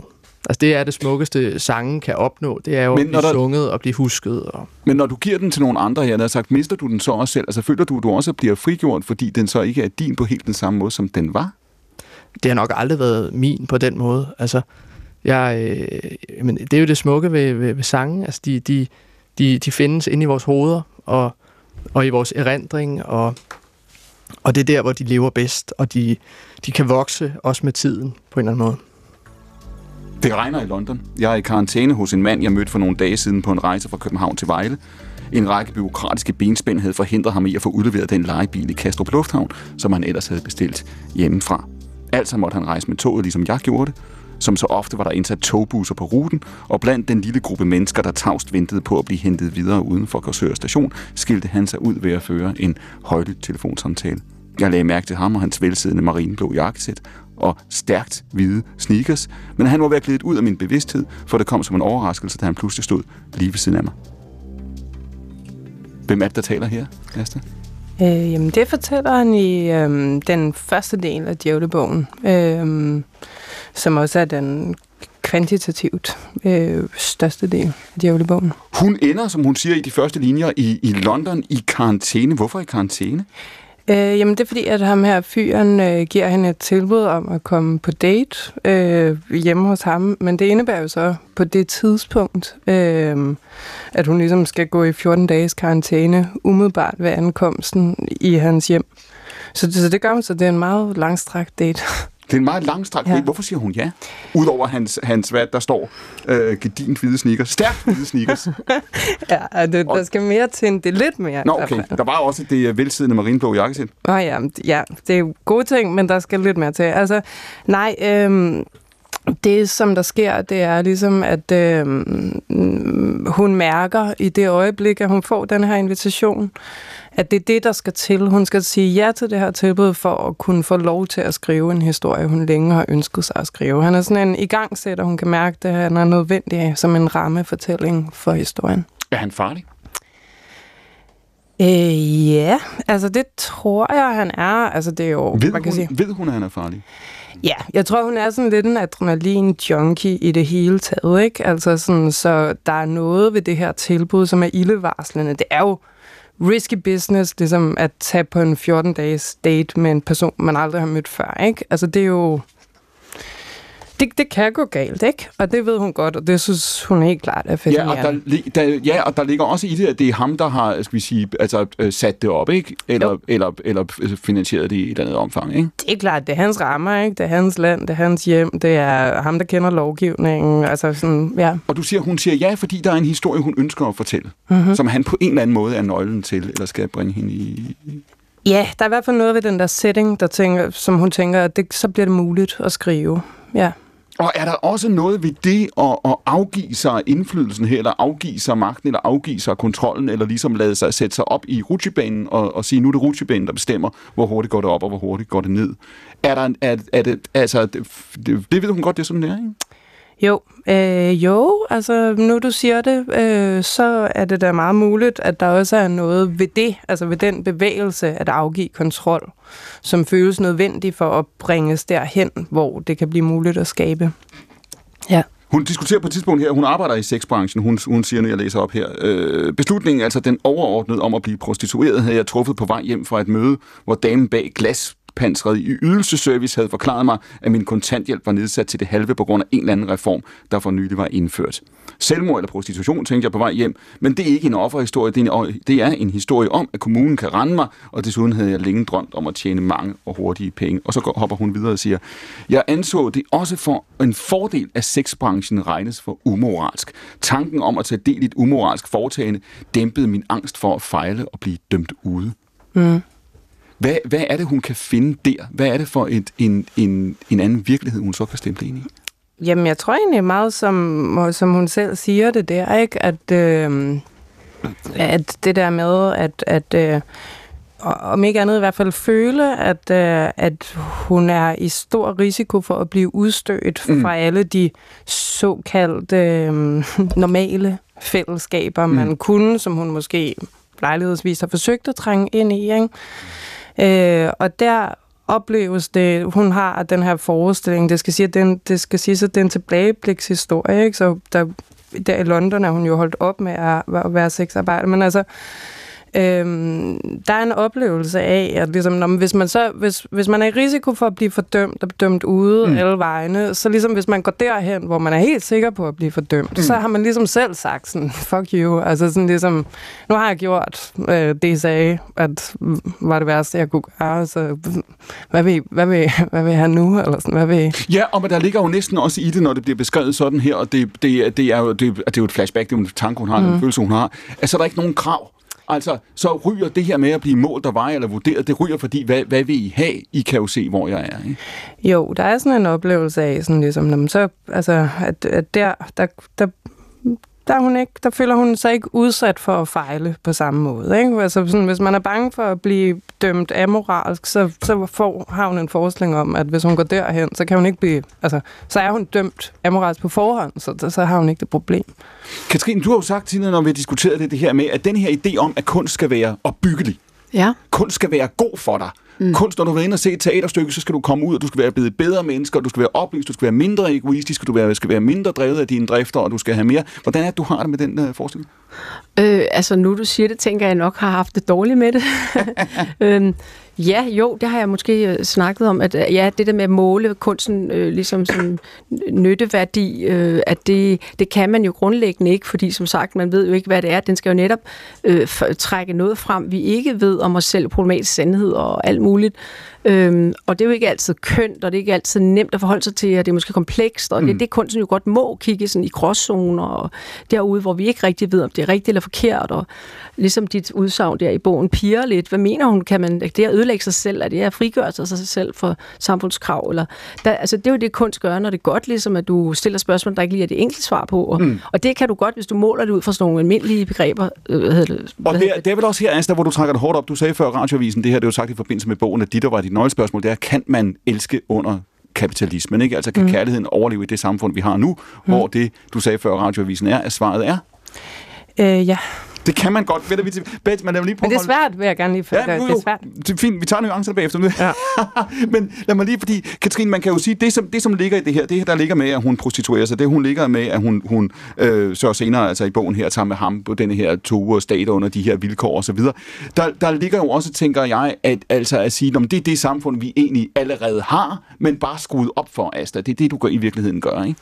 Helt sikkert. Den er jo, den er jo super allegorisk, den der novelle. Ikke? Altså, fuldstændig som du siger, øh, så, så har den også til funktion ved på en eller anden måde, at sådan lige stramme en lille bitte smule i skruen, at tydeliggøre øh, mekanismer, som jeg tænker gør sig gældende for os alle sammen. Ikke?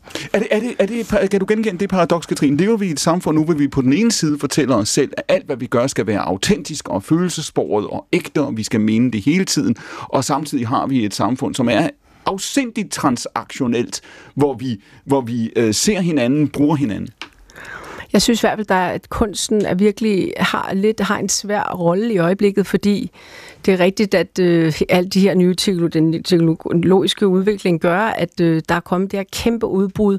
Øh, så det er meget tit, meget ofte mere af grænseoverskridelser, som, som, som der egentlig øh, giver opmærksomheden, og øh, det er grænseoverskridelsen, som, som, som medierne interesserer sig for, og det er de produkter, der ligesom øh, bonger ind og sprænger internettet, det er, når noget er gået over grænserne, øh, hvor, øh, hvor kunsten, der måske i virkeligheden vil noget andet, og vi undersøge etiske spørgsmål og har en form for etisk ansvar, som mm. ligger i kunsten, at det er faktisk ret troet nu, fordi at alle kulturprodukterne, der virkelig bonger ind, det har ikke så meget med det at gøre nødvendigvis. Det er tværtimod grænseoverskridende og måske uetisk øh, i sin grundessens, for det er der ser, at clickbaitsen er. Ikke? Altså, så der er der noget der, som øh, det er noget, jeg tænker meget over. Jeg kan ikke, sikkert ikke formulere det særlig skarpt, men, men øh, jeg, jeg oplever da helt klart, at kunstens rolle er på en eller anden måde tr- truet, eller presset til måske at forandre sig. Men der ligger også noget i den tid, vi lever i, at hvis vi skal dele noget, så er det også fordi, vi godt kan lide det. Altså, vi kan godt lide denne her figur, eller vi kan godt lide det her budskab. Og så kan man jo sige, hvis du går Shakespeare igennem, der er der godt nok meget, man ikke kan lide.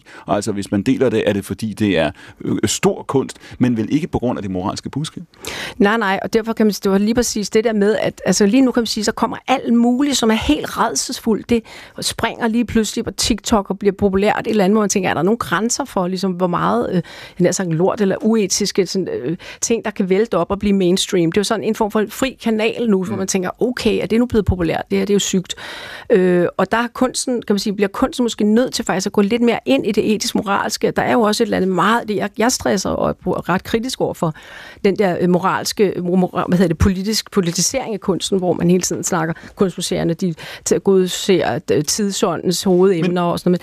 Men, men måske ligger det der, at kunsten bliver et, et, et, et område, der bliver nødt til at varetage noget med moral på en eller anden måde, selvom det på en måde er det modsatte af kunst. Men jeg, hvis vi lige skal holde dig fast her, fordi du sagde, fordi den, den, når, du, når du så diskussionen for et par år siden, altså der var du optaget af det her med, at kunsten skulle være uafhængig og ikke nødvendigvis skulle være opbyggelig, altså eller hvad vi nu skal kalde det. Ikke? Du skal ikke blive sendt ud med et smil på læben. Og en... det netop ikke er moralens, en fakkelbærer for moral, men netop er undersøgelser. Så det var den holdning, du havde, han sagt før, eller ja. det synspunkt. Og så lyder det som om, øh, Katrine her, du chancerer lidt nu over, fordi du siger, der er også noget i det forbrug, vi har, eller der er noget i den øh, brutalisering, der ligger i tiden? Ja, altså jeg, det, det, det, er nogle nyt. Selvfølgelig stiller jeg også spørgsmålstegn ved mine egne mm. holdninger. Øh, og jeg har været så kritisk og provokeret af det her moral, hvad hedder det, politisering, politisering af kunsten. Øh, og, og så er jeg blevet øh, optaget for eksempel lige nu, jeg må lige tage et eksempel, der, der, der, der er en, sådan en serie, som en, en sitcom, som, som virkelig springer internettet lige nu, der hedder Jury, Jury, jeg ved ikke om unge her kender det, men som er en slags Truman Show, hvor, som er en fingeret retssag i USA, hvor hovedpersonen ikke ved, at han er med i en fiktion, det vil mm. sige alle omkring ham er skuespillere, mm. og man filmer det, og det er fuldstændig Truman Show, hvis jeg husker den her. Yeah. Øh, og, og, og den øh, er altså ekstrem øh, set nu, øh, øh, og den er for mig så uetisk, at jeg kan slet ikke, jeg, hvad hedder det, jeg har virkelig svært ved at se på det, fordi jeg synes virkelig, det er, øh, ja, det er grænseoverskridelsen, der gør så det berømt. Så du siger, det der var, altså da, da Truman Show blev lavet for nogle år siden, så var det jo en, det var jeg en fiktion. Sige, Truman Show var trods alt et stykke kunst, der havde en form for, mm. altså fortællingen havde det med sig, en etisk, en overvejelse, kan man det her, at tage, mm og tage, øh, øh, øh er det ikke en krænkelse, der bliver gjort på Truman, at virkeligheden er, er, er iscenesat, og det ved han som den eneste ikke.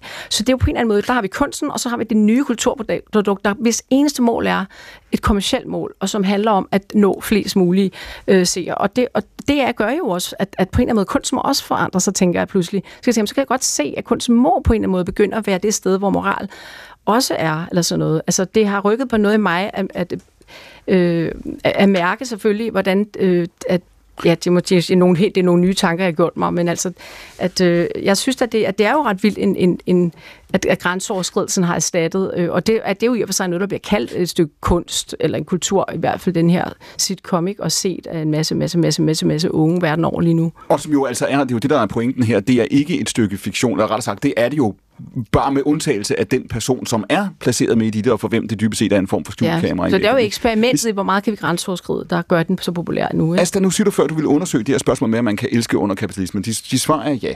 Nu får mm. du lov at udbygge det, ikke? Fordi det vil sige, du siger, at på trods af det her, på trods af det transaktionelle, så kan, der, så kan kærligheden godt overleve.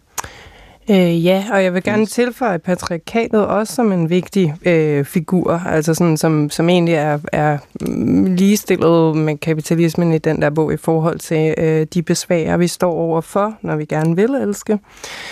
Øh, men, men ja, altså det er ikke den, den øh, tekst, vi snakkede om før. Der vil jeg nok sige, at den, den svarer jo noget tøvende og hældende til et nej. Men det er jo en bog, der er bygget op i fire dele.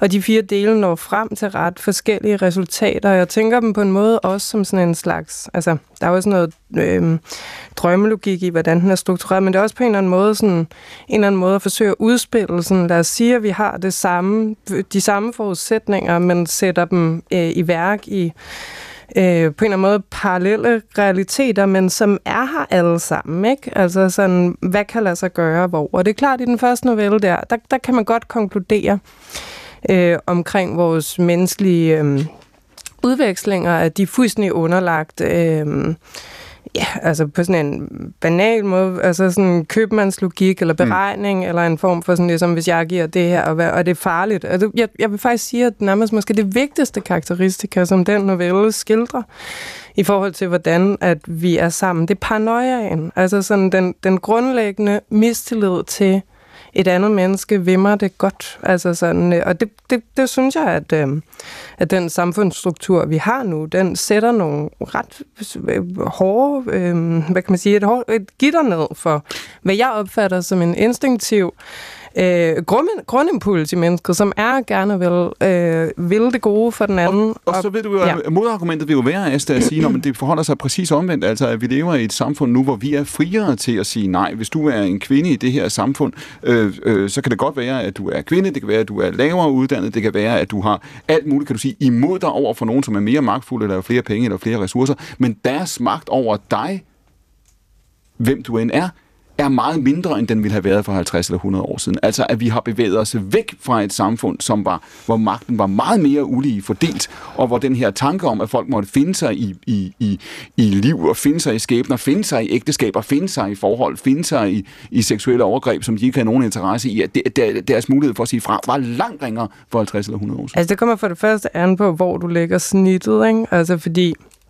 Øh, altså i øvrigt også altså sådan, i Danmark, men på global plan, så, så, så vokser uligheden jo nu. Det er jo ikke sådan, at vi mm. har den der øh, udviklingsfortælling, som er sådan, det bliver gradvist, som, som vi alle sammen blev lovet på en eller anden måde. Mm. Ligesom sådan, hvis I bare venter, hvis I bare venter, så, så bliver alle middelklasse til sidst. Ikke? Det er jo ikke det, der foregår for det første.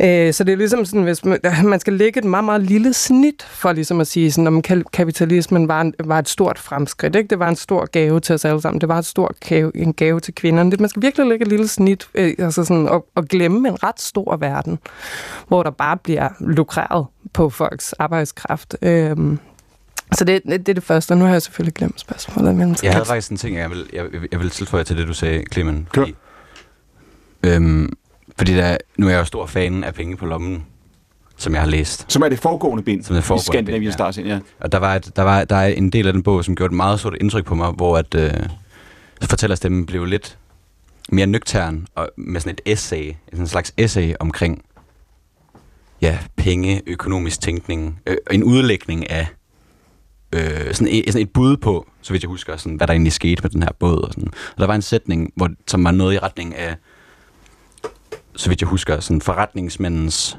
største sådan S i ærmet på en eller anden måde, er, at han ved, at jeg bliver, jeg bliver bange, når jeg ser tal. Eller sådan, at jeg, og der var noget i den retning. Og det er jo fordi, bogen indeholder det her, der ser en retter. Øh, altså, der indeholder jo den diskussion omkring Scandinavian Star, det er, hvor den hedder Scandinavian Star, ikke? Jo. Øh, og hvor, Emil, hvorfor gjorde det indtryk på dig? Jamen, det gjorde det, fordi for mig var det, vækkede det en følelse af det der med, jeg, jeg tror, der er noget rigtigt i, det kan godt være, altså, at, at, vi, at man, kan, man kan pege på alle, alle mulige forskellige statistikker og sige, at, at, at øh, jo, vi er blevet mere frie, og sådan, det er mere lige nu. Men der er også sådan en, en, en, øhm, et sprog, som er meget sådan øh, gennemgående, hvor hvis ikke man forstår at tale det sprog, nu er jeg selv en dreng, som havde ret svært ved matematik, da jeg var lille. Mm-hmm. Det kom jeg så heldigvis lidt efter, og jeg siger heldigvis, fordi at det jo faktisk var produkt, altså frugten af, at jeg blev bedre til matematik, det var, at jeg ikke længere skulle føle mig dum. Mm. Øh, jeg kan bare tage tænke på det, fordi du nævnte paranoia. Altså, at der er også nogle meget sådan, måske banale sådan, ting, vi deler, som sådan gør, at, at vi måske, selv hvis vi har evnen til, eller sådan en eller anden juridisk evne til at sige fra, så gør vi det ikke alligevel. Hvor meget det, det valg, hun træffer figuren her, som vi snakkede om før, Asta, som vælger at tage på det her hotel med den her mand i London, er det hendes frie valg? Mm, altså, jeg, jeg, både og, vil jeg sige. Altså, sådan, øhm, altså det er jo... Øhm, på den ene side, så handler hun jo, på den ene side holder jeg af hende som karakter, fordi mm. hun også er sådan ret punk, og ret ligesom sådan, hvad har jeg på hænderne? De muligheder har jeg bare tænkt mig at udnytte øh, til max, ikke? Mm-hmm. Øh, og, og, og det kommer hun jo også, kan man sige, ud i nogle hjørner med og sådan noget.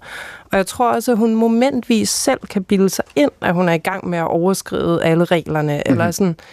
Men når man så ligesom sådan lige bevæger sig et skridt væk fra hendes egen sådan følelse af ligesom sådan på en måde at være ovenpå, Øhm, som også er reelt nok. Jeg har slet ikke lyst til at fratage hende handlekraft. Det er også vigtigt, faktisk. Mm. Altså, hvis vi skal forestille os en anden verden, så er det vigtigt at sige, at vi har alle sammen handlekraft. Vi kan handle.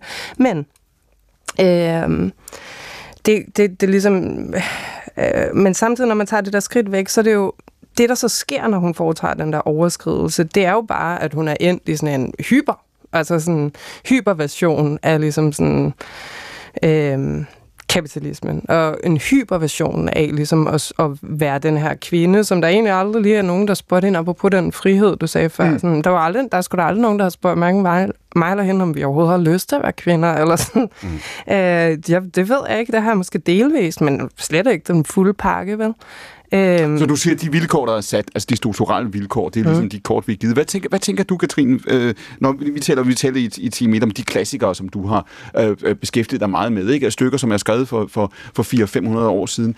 Øh, at, er, vi, er vi noget af det, vi oplever i de her årtier, er det, er det, at mange af de strukturer, mange af de magtforhold, mange af de forestillinger, vi havde om, hvad vi havde efterladt i fortiden, fordi nu var vi frie og lige og moderne demokratiske mennesker. Er det, er det virkelig, at der er vi slet ikke, vi er slet ikke så frigjorte, som vi troede, så frie, som vi troede?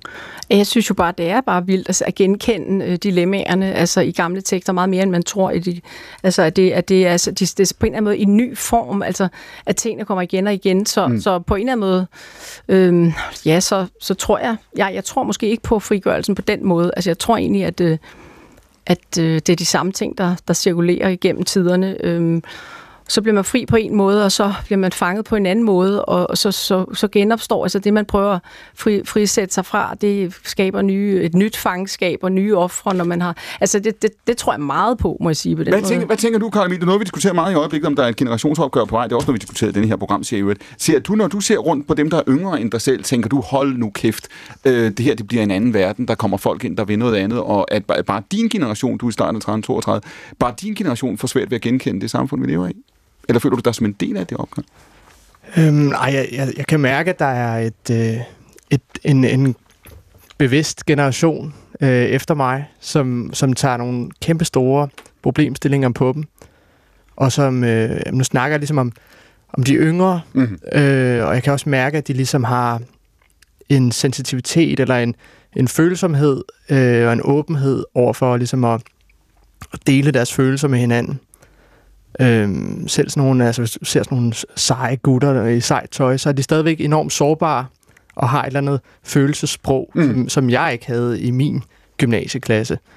Og, øh, og noget, du, noget, jeg har tænkt ja. over, har også været det der med, at jamen, hvorfor har jeg haft et behov for at at skrive alle de her følelser ind i mine sange, jamen det er fordi, jeg ikke havde noget sprog, eller jeg, jeg følte ikke, der var nogen, jeg kunne gå til øh, og, og snakke om kærligheden med mine forældre. Eller sådan. Det gjorde jeg ikke. Altså jeg har, jeg, jeg, jeg voksede op med, at en, en, en cool øh, ung mand, jamen han, han bar øh, sandheden inde i hjertet, og så fik han det ud i sin sange, og så holdt han sin mund og gik op på scenen. Ikke? Mm-hmm. Øh, og jeg synes, øh, jeg, jeg er imponeret over de unge, altså fordi de tager både ligesom Altså, de, de har en, ja, en følsomhed og en, og en sårbarhed med hinanden. Det er interessant, at du siger, at det er en cool ung mand. Han gik op på scenen og sang, fordi når man, når man hørte dig, når man hørte dig spille, hørte dig synge, så tænker man, her er der en mand, der er i kontakt med sine følelser og udtrykker sine følelser.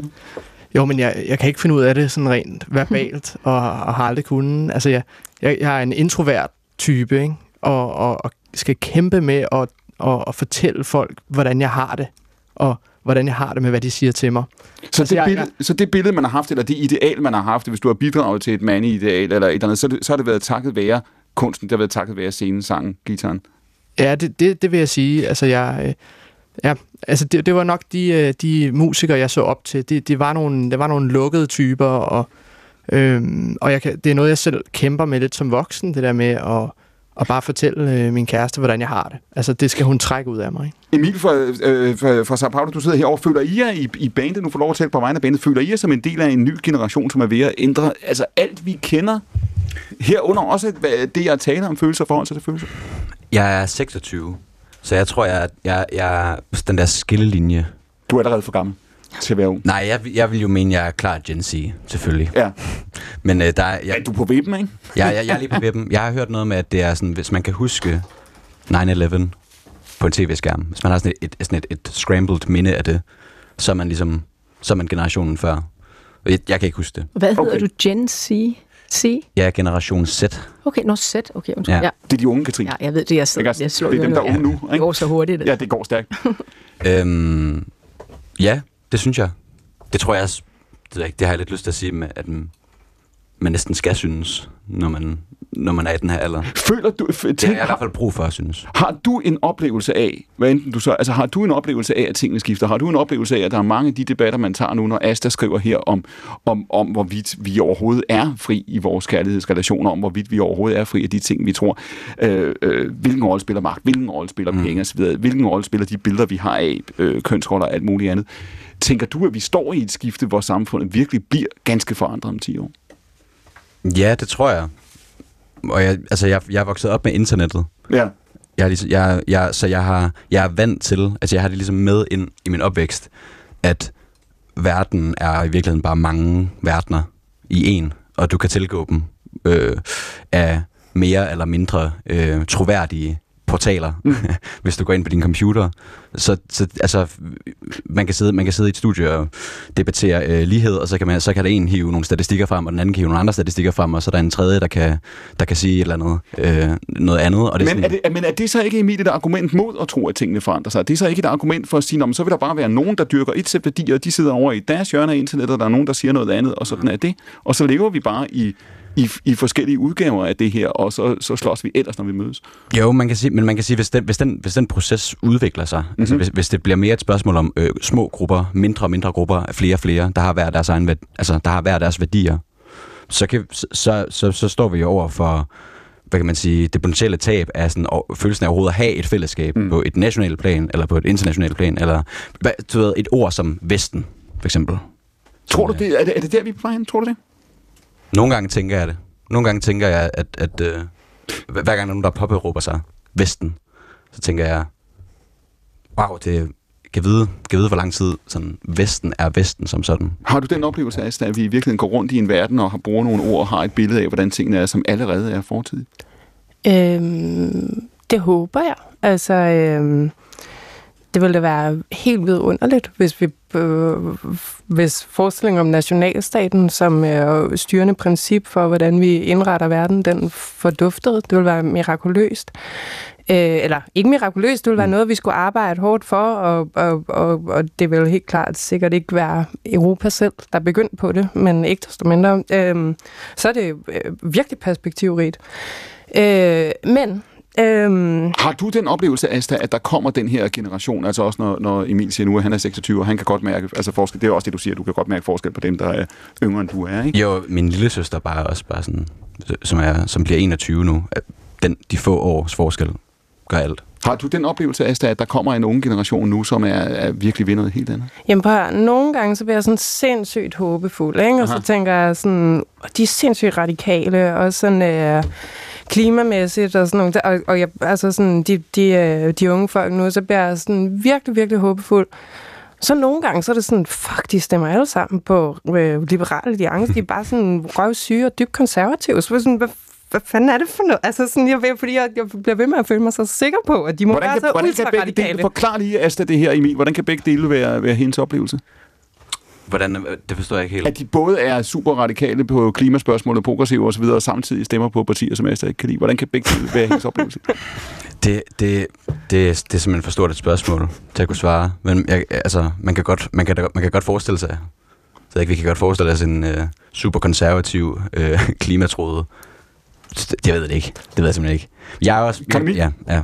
De tager jo i hvert fald øh, ting til sig, og tager verden alvorligt. Mm. Og øh, hvis de går op i, øh, i, øh, i borgerlige dyder, jamen så er det, li, li, hvad hedder det, Ny Alliance, eller hvad de hedder. Øh, og, og klima, Liberal Alliance, ja. ja. Liberal Alliance, ja.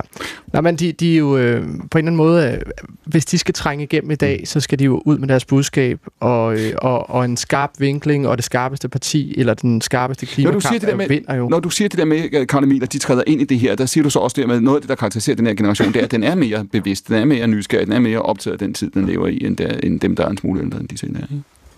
Det vil være mit, øh, min, min påstand. Det, det er bare, hvad jeg ser. At jeg synes, de er engageret, og, øh, og de tager nogle kæmpe store dilemmaer op, og de, de, de føler et ansvar for verden, Er som, der- som jeg ikke gjorde dengang. Er der, er der, Katrine, er der en, en sandsynlighed for, Katrine Hvidmann, at vi lever i en tid nu, hvor virkeligheden simpelthen er så dramatisk, hvor virkeligheden er så vild, når vi ser på amerikansk politik, italiensk politik, øh, politik alle mulige steder. Vi tænker, hold op, du kan ikke skrive et drama, der er vildere. Du kan ikke, du kan ikke finde et stykke, du kan ikke finde på replikker, der er vildere end det her. Og, og når du taler om kunstens krise før, eller kunstens dilemmaer, så handler det også om det. Det handler også simpelthen om, at virkeligheden er, er løbet løbsk. Virkeligheden er foran kunsten, foran de provokationer og den farvelse, som du taler om før. Jamen, jeg tror helt klart, at den der fiktionalisering af, af virkeligheden alle vegne er med til at gøre, altså at man er i en slags halvpsykotisk tilstand. Altså, så det er faktisk jo nogle gange, kender de der, man sidder og pludselig og tænker, gud, det her, det er jo virkeligheden. Man mm. har ikke glemt sin telefon eller et eller andet, kører en togtur, eller så, hov, der var den, den her husker jeg fra gamle dage. Altså, det er, det er jo som at være halvpsykotisk, altså på en eller anden måde. Og jeg, jeg, kan, jeg har, fordi jeg arbejder med fiktion, så har jeg rigtig svært ved de der blandingsprodukter, når virkeligheden bliver gjort til fiktion, og true crime og sådan noget. Jeg ser, jeg ser rødt, jeg kan slet ikke klare det, og mange fornemmer ikke grænsen, og det er måske også, jeg ved ikke om det er et aldersissue, men jeg, jeg synes, det er problematisk.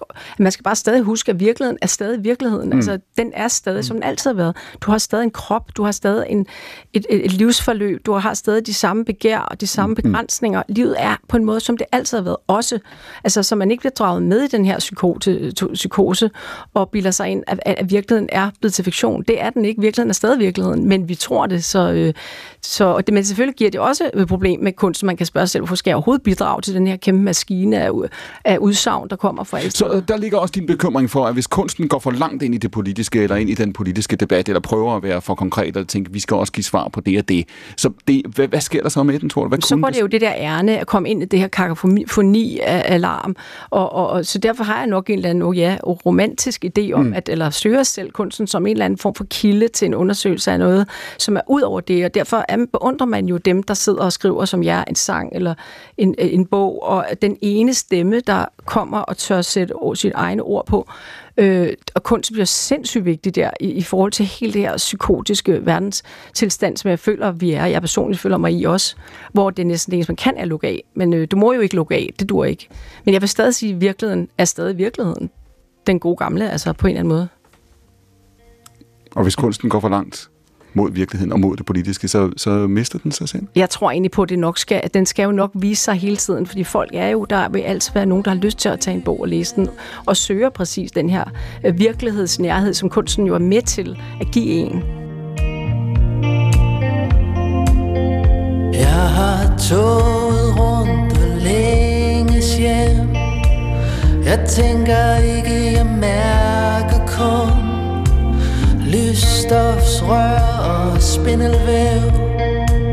Har aldrig følt mig så fremmed før Jeg blind for det lys, som skulle vise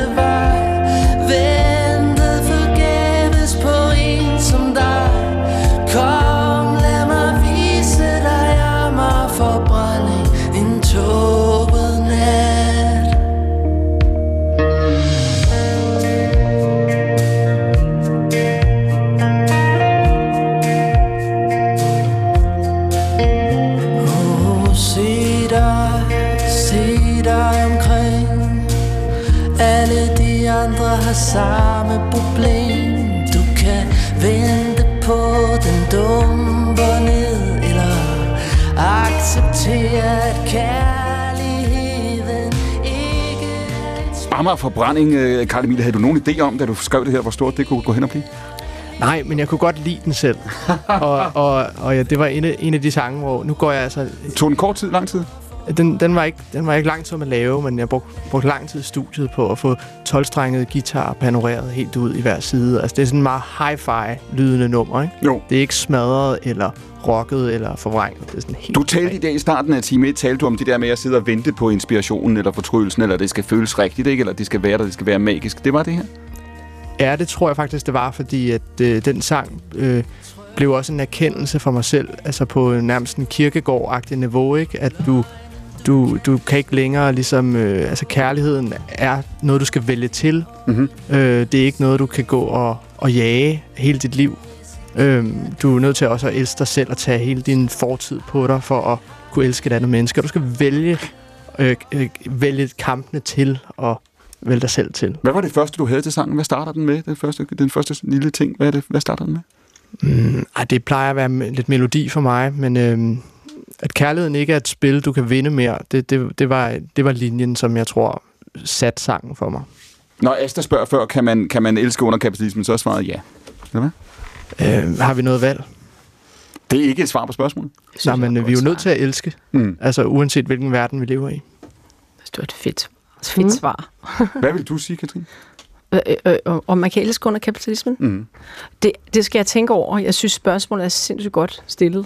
Altså, det er så, så langt som jeg vil. Det, det, det vil jeg sige, det er et virkelig godt spørgsmål, men det vil jeg skulle tænke over. Hvis det er rigtigt, Emil, at jeres generation og dem, der... Hvad siger du, Jasle? Hvad siger du? Nej. Jeg sagde men, øh, Emil, hvis det er rigtigt, at jeres generation og dem, der er endnu yngre end dig, hvis det er rigtigt, at der er en klar en, en parathed til at tale om følelser, og en parathed til at være til stede i det, og en anden følsomhed, at, det, at ligger der så også i, ligger der også i det en tro på kærligheden? Ligger der også i det en idealistisk eller, eller øh, øh, romantisk tro på kærlighedens kraft, eller, eller kan det lige så vel være en følsomhed, hvor man siger, vi ved ved godt, det her går galt. Vi ved godt, det ikke er perfekt.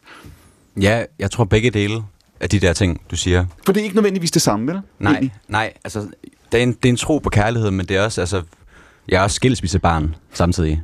Øhm, det, jeg har vokset op med mange skilsmissebørn, mm. og det er på en eller anden måde sådan en ret tidligt øh, oplevelse af, at øh, ting, der opfattes som naturlige og uforgængelige, de kan forsvinde. Øhm, som for eksempel forældres kærlighed. Mm over for hinanden. Og jeg tror, at de to ting hænger sammen. Altså i mig i hvert fald, jeg tror meget på kærligheden. Samtidig har jeg de erfaringer, jeg har, som jeg ved, mange har. Og jeg tror, at de er nødt til at, de er nødt til at stå og være sådan lidt et paradoks i sin spænding med hinanden måske i virkeligheden, for at, kunne, for at man kan bevæge sig fremad, måske.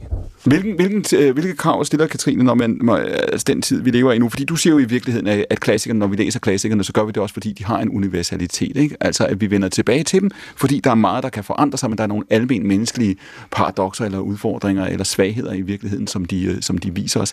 Vi, vi lever vel i en tid nu, hvor man kan sige lige meget, hvordan det ender det her, så føler vi os mange af os langt mere udfordret. Vi føler os langt mere overlegne, mindre overlegne i forhold til udfordringerne, end vi gjorde for 10 eller 15 år siden. Ikke? Det forekommer ikke så lidt, som det gjorde lige før. Altså at være menneske? Ja. Det ved jeg ikke. Jeg tror aldrig, det har været let. Altså, nu kommer jeg med de her kedelige svar, men det altid har været sådan. Mm. Men der er en følelse af, nu sagde jeg, at vi var psykotiske alle sammen. Ja. Øh, og det er jo en udfordring, kan man sige, at leve i sådan en fælles psykose. Så, øh, så jo, altså, der, der, der er udfordringer i vores nuværende sprængte bevidsthed på den her måde, men, men øh, ja, hvad, hvad vil du spørge om i forhold til Det var et spørgsmål. Karl Emil, når, når, når, Karl Emil, når Katrine siger det der før med, at vi er psykotiske, det var næsten det, var det ord, du brugte i virkeligheden jo, om de sociale medier. Ikke? Du psykose. Altså det, at vi ligger med hovederne i de masse, her sociale... Masse psykose. Masse psykose. Er vi det? Er du, når du ser på de sociale medier nu, er vi... Øh... Øh, jeg, jeg håber, at øh, det bliver reguleret, det hele. Og man får, får det ud af skolerne, og altså, jeg har en lille søn, og jeg, altså, jeg ønsker ikke for ham, at han skal have en lille butik på de sociale medier, hvor han skal definere sig selv øh, med, med billeder og sådan noget. Altså, jeg håber, at, det, at vi er på toppen af, af en eller anden, et eller andet bjerg nu, hvor vi først er ved at forstå konsekvenserne af, hvad det gør ved vores børn og vores unge. Har det givet dig et andet, det er, det er trods alt at sidde lige på fire års afstand af musikbranchen, og det der, har givet dig, det givet dig et andet blik på, hvad det er, der foregår, når man lige altså, træder et halvt skridt tilbage fra selv og skulle ud og sælge noget ved på? Ja, altså, øh, jeg ved i hvert fald, der er enormt, altså det, det, der kan være en, det kan være stær- jeg tror, det, det er vigtigt, at vi husker at trække os fra det, mm. og, og, og der, der er en masse liv, der lever indimellem, som vi ikke dokumenterer. Øhm, jeg synes, øh, jeg synes særligt, øh, når vi snakker om det der kakofoni, så ved vi jo godt, hvad vi snakker om. Det er jo sociale medier. Det er jo, at facader og øh, og øh, at alle ligesom kommercialiseres. Vi render rundt og er nogle kommercielle mennesker, alle mm. sammen hver for sig. Vi har alle sammen noget, vi skal herind og sælge på en eller anden måde. Men ja, Emil, kommer, kommer jeres generation, dem der er yngre, kommer de til at slukke for det her? Smid det ud? Det er et virkelig godt spørgsmål. Det ser ikke helt sådan ud, vel? Eller hvad? Nej, nej det, tror, det tror jeg ikke, vi gør. Det tror jeg ikke, vi gør. Jeg tror et eller andet sted, jeg synes egentlig, massepsykose er sådan et, et ret fint øh, begreb, men, men øhm, det, jeg tror, det er vigtigt for mig, at det der med, at når det er en massepsykose, så er det fordi, at, at vores evne på internettet til at at tale om ting og diskutere ting mm. og forhandle om virkeligheden, for eksempel, mm. øhm, som mennesker altid har gjort, den er så ekstrem nu, at øh, så mange forhandlinger lige efter hinanden bliver til en slags, kan føles som sådan en slags psykotisk stemning. Og det, så er det bare vigtigt, at af lærer, som øh, samfund og fællesskab, og sådan lande et sted en gang imellem, og så lige sige, nu, nu, nu, nu tager vi lige fem år, så ser vi, hvad der sker, og så, så, så prøver vi igen. Hvis man, kan Eller for, for det, eksempel, hvis man kunne slukke for det i fem år. Hvis man slukkede for Facebook i fem år, tror du, der er nogen, der ville tænde igen? der kunne godt være nogen, der, havde, der ville tænde, men, men hvis jeg ikke logger på igen, så, så skulle jeg, jeg skal ligesom logge på hver dag, for at finde ud af, om nogen har tændt. Det er jo en måde at, at, at, at shortcutte svaret på. Hvad hedder det? Nu sagde Katrine før, Asta, det hun sagde, Katrine siger det her, vi skal ikke glemme, at vi også er fysisk til stede. Vi er også kroppen. Når man har lavet så meget teater, Katrine, som du har, det er jo, det, altså, så ved man godt, det, det er der, ikke? Altså, det er fordi, og teatret har jo, og det er ikke for at fornærme nogen, det har jo været en, en kunstform, der har været under, under altså risiko for uddatering i halvanden hundrede år eller sådan noget. Altid. Ikke? Altid. Nå, fordi man kan jo sige, at der er en af tingene i, i, i, i bøgerne her, som du skriver, det er jo også, at de tager jo meget tydeligt udgangspunkt i at sige, Danmark er et, et samfund, hvor der er folk, der er rige, der er folk, der er fattige, der er mænd, der er kvinder, der er en, en fysisk virkelighed her, der er nogle, nogle reelle magtforhold her, øh, som der er, som de er, og som, som på en eller anden måde er, er lige så virkelige og lige så krævende og lige så svære, som de var før alle de, de sociale medier. Ikke? Øhm, fordi på en vis måde forholder de mennesker her, du beskriver i, i, i bøgerne sig, vel til hinanden, som de ville have gjort os for 20 eller 30 år siden, ikke? eller hvad? Jo, altså det er i hvert fald ikke sådan, at jeg tænker, at internettet er kommet, og så ligesom på en eller anden måde har omstøbt os indefra på en eller anden måde. Altså, okay, det var som om, jeg har det som om, du stillede flere spørgsmål på en gang, men nu svarer jeg på sådan et det, af dem. Det, og så, jeg, det jeg virkelig siger, det er, at den historie, du fortæller i de her bøger, mm-hmm. er selvfølgelig en historie om det samfund, vi er i nu, og den tid, vi er i nu, men det er også en meget fysisk, konkret historie. Hun møder den her mand på den her togbus. Hun tager til London. Altså, det er virkeligheden, som vi faktisk øh, øh, oplever den. Ikke? Klart. Altså, litteraturen er jo situeret, og det er noget af det, jeg elsker ved den, at den, eller det er den ikke jo. Altså, litteratur kan være på mange forskellige måder, men jeg elsker ved litteraturen, at den altid tager afsæt i en konkret situation, nogle konkrete menneskeliv, som er i gang med at udspille sig. Men i forhold til det andet, så vil jeg bare gerne sige, at ligesom sådan, internettet er jo virkelig en kapitalistisk tragedie. Altså, det startede jo... Altså, det var, altså, man skal jo ikke særlig lang tid tilbage, for det var fuldstændig euforisk. Altså, sådan at for, altså, de der ting, man kunne, det er helt utroligt.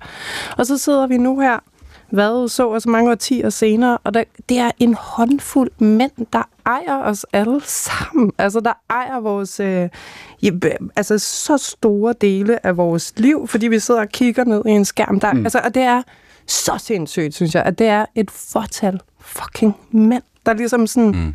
i sidste ende sidder, altså sådan altså, sidder for enden af det der, og ligesom sådan, øh, og, og, og, og regulerer vores følelsesliv og vores øh, tankevirksomhed. Altså sådan, det er så fucking uhyggeligt. Men det er jo også en kernekapitalistisk historie, ikke? Og det er på en måde også bare sådan så trist, fordi internet er også bare så vildt. Altså, sådan, det er så sindssygt, og det er så sådan... Det var virkelig, på en måde, var der jo virkelig en sådan anarkistisk utopi. Sådan, hvad skud verden? Gratis vidensdeling, mm, gratis, altså sådan, ja... Mm. Katrine? Nogle gange tænker jeg, altså, hvis der er brug for en revolution, hvad man jo føler, der er så tidligere tiders revolutioner, altså har kostet så meget. Men spørgsmålet er egentlig, altså hvis man ligesom forestiller sig i, i for sig, hvis man slukker for sin telefon og sine sociale medier, hvilken forskel man gør øh, for sig selv, altså er det i virkeligheden ikke muligt at slukke? Øh, og bare, altså, at det i virkeligheden kunne være et shortcut til, at jeg tænker bare, i forhold til, hvad man før skulle gøre i, i, i revolutionernes øh, tid, så er det jo på en du måde... Siger, man, jeg siger bare, man kan jo faktisk overveje at slå for det. Altså, altså, du siger, man behøver ikke finde høtyven frem og det, ringe til det de andre. Også, altså bare for lige ikke, altså for, for, jeg synes, du har ret i din udlægning. Kan man melde sig ud, Asta? Kan man bare slukke? Jamen, altså, kan man ikke bare men, med at melde sig ud af den digitale det stat, godt, man ikke, ikke som kan. enkelt individ. Men selvfølgelig kunne vi sådan, som massebevægelse det, altså gøre noget. noget at lave revolution, ikke? Og hvis vi bliver enige om her, at det er helt galt, ikke? Altså, men så det... er det jo lidt påfaldende sjov, at man kan da gøre noget selv, altså, eller kan man? Men ligger der også i det, Asta, selvom du er, jeg, spurgte, jeg spurgte dig i time 1, om du var romantiker eller ej, ikke? Hmm. og du, du bad om at få det defineret, og så, så sagde jeg til dig, jamen altså, hvis man ser på det, du skriver, og, og de holdninger, du, du artikulerer fra en vinkel, så virker det meget romantisk, og fra en anden vinkel, så virker det virkelig det modsatte af altså romantisk. Det er som om, der er, er, er flere sider. Når du taler om, om litteraturen før og kunsten før som noget, der er situeret, hvis du skal fortælle den her historie om hende her, hun skal møde ham et eller andet sted, han skal have de her stærkt hvide sneakers på, han skal have det her jakkesæt på, det skal være en fysisk historie. Det er også en historie om begær, ikke? Det er nødt mm. til at være fysisk. Hvordan skulle det ikke kunne være det? Når du beskriver det på den måde, skriver litteratur på den måde, er der et element af noget altmodisk i det? Er der et element af noget længselsfuldt? Eller at sige, jeg håber stadigvæk, at verden, selvom den er tragisk og voldsom, stadigvæk er fysisk. Forstår du, hvad jeg mener? Er der en romantisering af det, af, af, af det der, øh, og at din historie foregår et sted med de mennesker der? Mm, nej, det synes jeg ikke er en romantisering. Det synes jeg er en realitet, som Katrine også siger. Det som, sådan, sådan er det nødvendigvis, mm. at vores allesammens liv udspiller sig i vores kroppe, og vi møder øh, den konkrete modstand, vi møder i vores liv, udspiller den, sig blandt andet i samspillet med andre. På den måde er et plot, eller et drama, eller en roman i virkeligheden i bund og grund stadigvæk. Den ligner sig selv lidt på den måde, på trods af nettet og på trods af den i. Det gør den jo blandt andet, altså sådan, men det er jo klart, altså faktisk i den der bog, der er jo, det er jo en af de ting, hendes paranoia fører hende ud i, mm. det er jo faktisk at mistænke hendes kærlighedsaffære for ligesom at være en eller anden form for algoritme, ikke? Altså sådan, fordi at det der, den der måde, hun oplever, at han gør hende glad og stimulerer hende, det føles øh, mistænk, mis, mistankevækkende, ikke? Og hun har sådan, for, for sådan en følelse af, sådan, oh, nu kommer et belønningssystem i gang på den samme måde, som det sådan responderer på sådan nogle algoritmer, ikke? Så det fylder jo også i hendes oplevelse af verden. Teater- og filminstruktør Katrine Hvidemann, hun sidder ved bordet ved siden af Asta Olivia Nordhoff. Den nye bog i serien hedder jo altså Djævlebogen del 2 af 7. Sådan er det, ikke? Hvornår kommer yes. Øh, hvad skal vi sige om, hvad skal vi sige om to år? Karl Emil er ude på en turné med den plade, han altid har drømt om at lave. Det kompromisløse rocket på, man ikke rigtigt? Det er rigtigt. Land og rige rundt. Og så har vi ved bordet også jo altså Emil fra Sao Paulo. Redaktør og producer på programmet er Louise Rømer. Mit navn er Clemen Kærsgaard, og nu kommer der en radioavis, for dette er P1, og klokken er 14. And the Oscar goes to... Verdens bedste dokumentar på DRTV. Best International Feature Film Prize, The Mountains. Det her er et desperat forsøg på at finde tilbage til noget, der var engang. The winner is Nothing Compares. Foretold. Det er en verden, hvor man vil vinde for enhver pris. A House Made of Splinters. From Denmark. Flee. Nomineret til tre Oscars. Det er jo vildt. Verdens bedste dokumentarfilm. Find den på DRTV og hver søndag på DR2. Og her på DR's P1 får du nu en radioavis, og efter den så sender vi Ubegribeligt, hvor Huxi Bak kaster sig over noget, der er ret konkret, og så alligevel helt ubegribeligt, nemlig døden. Klokken er 14.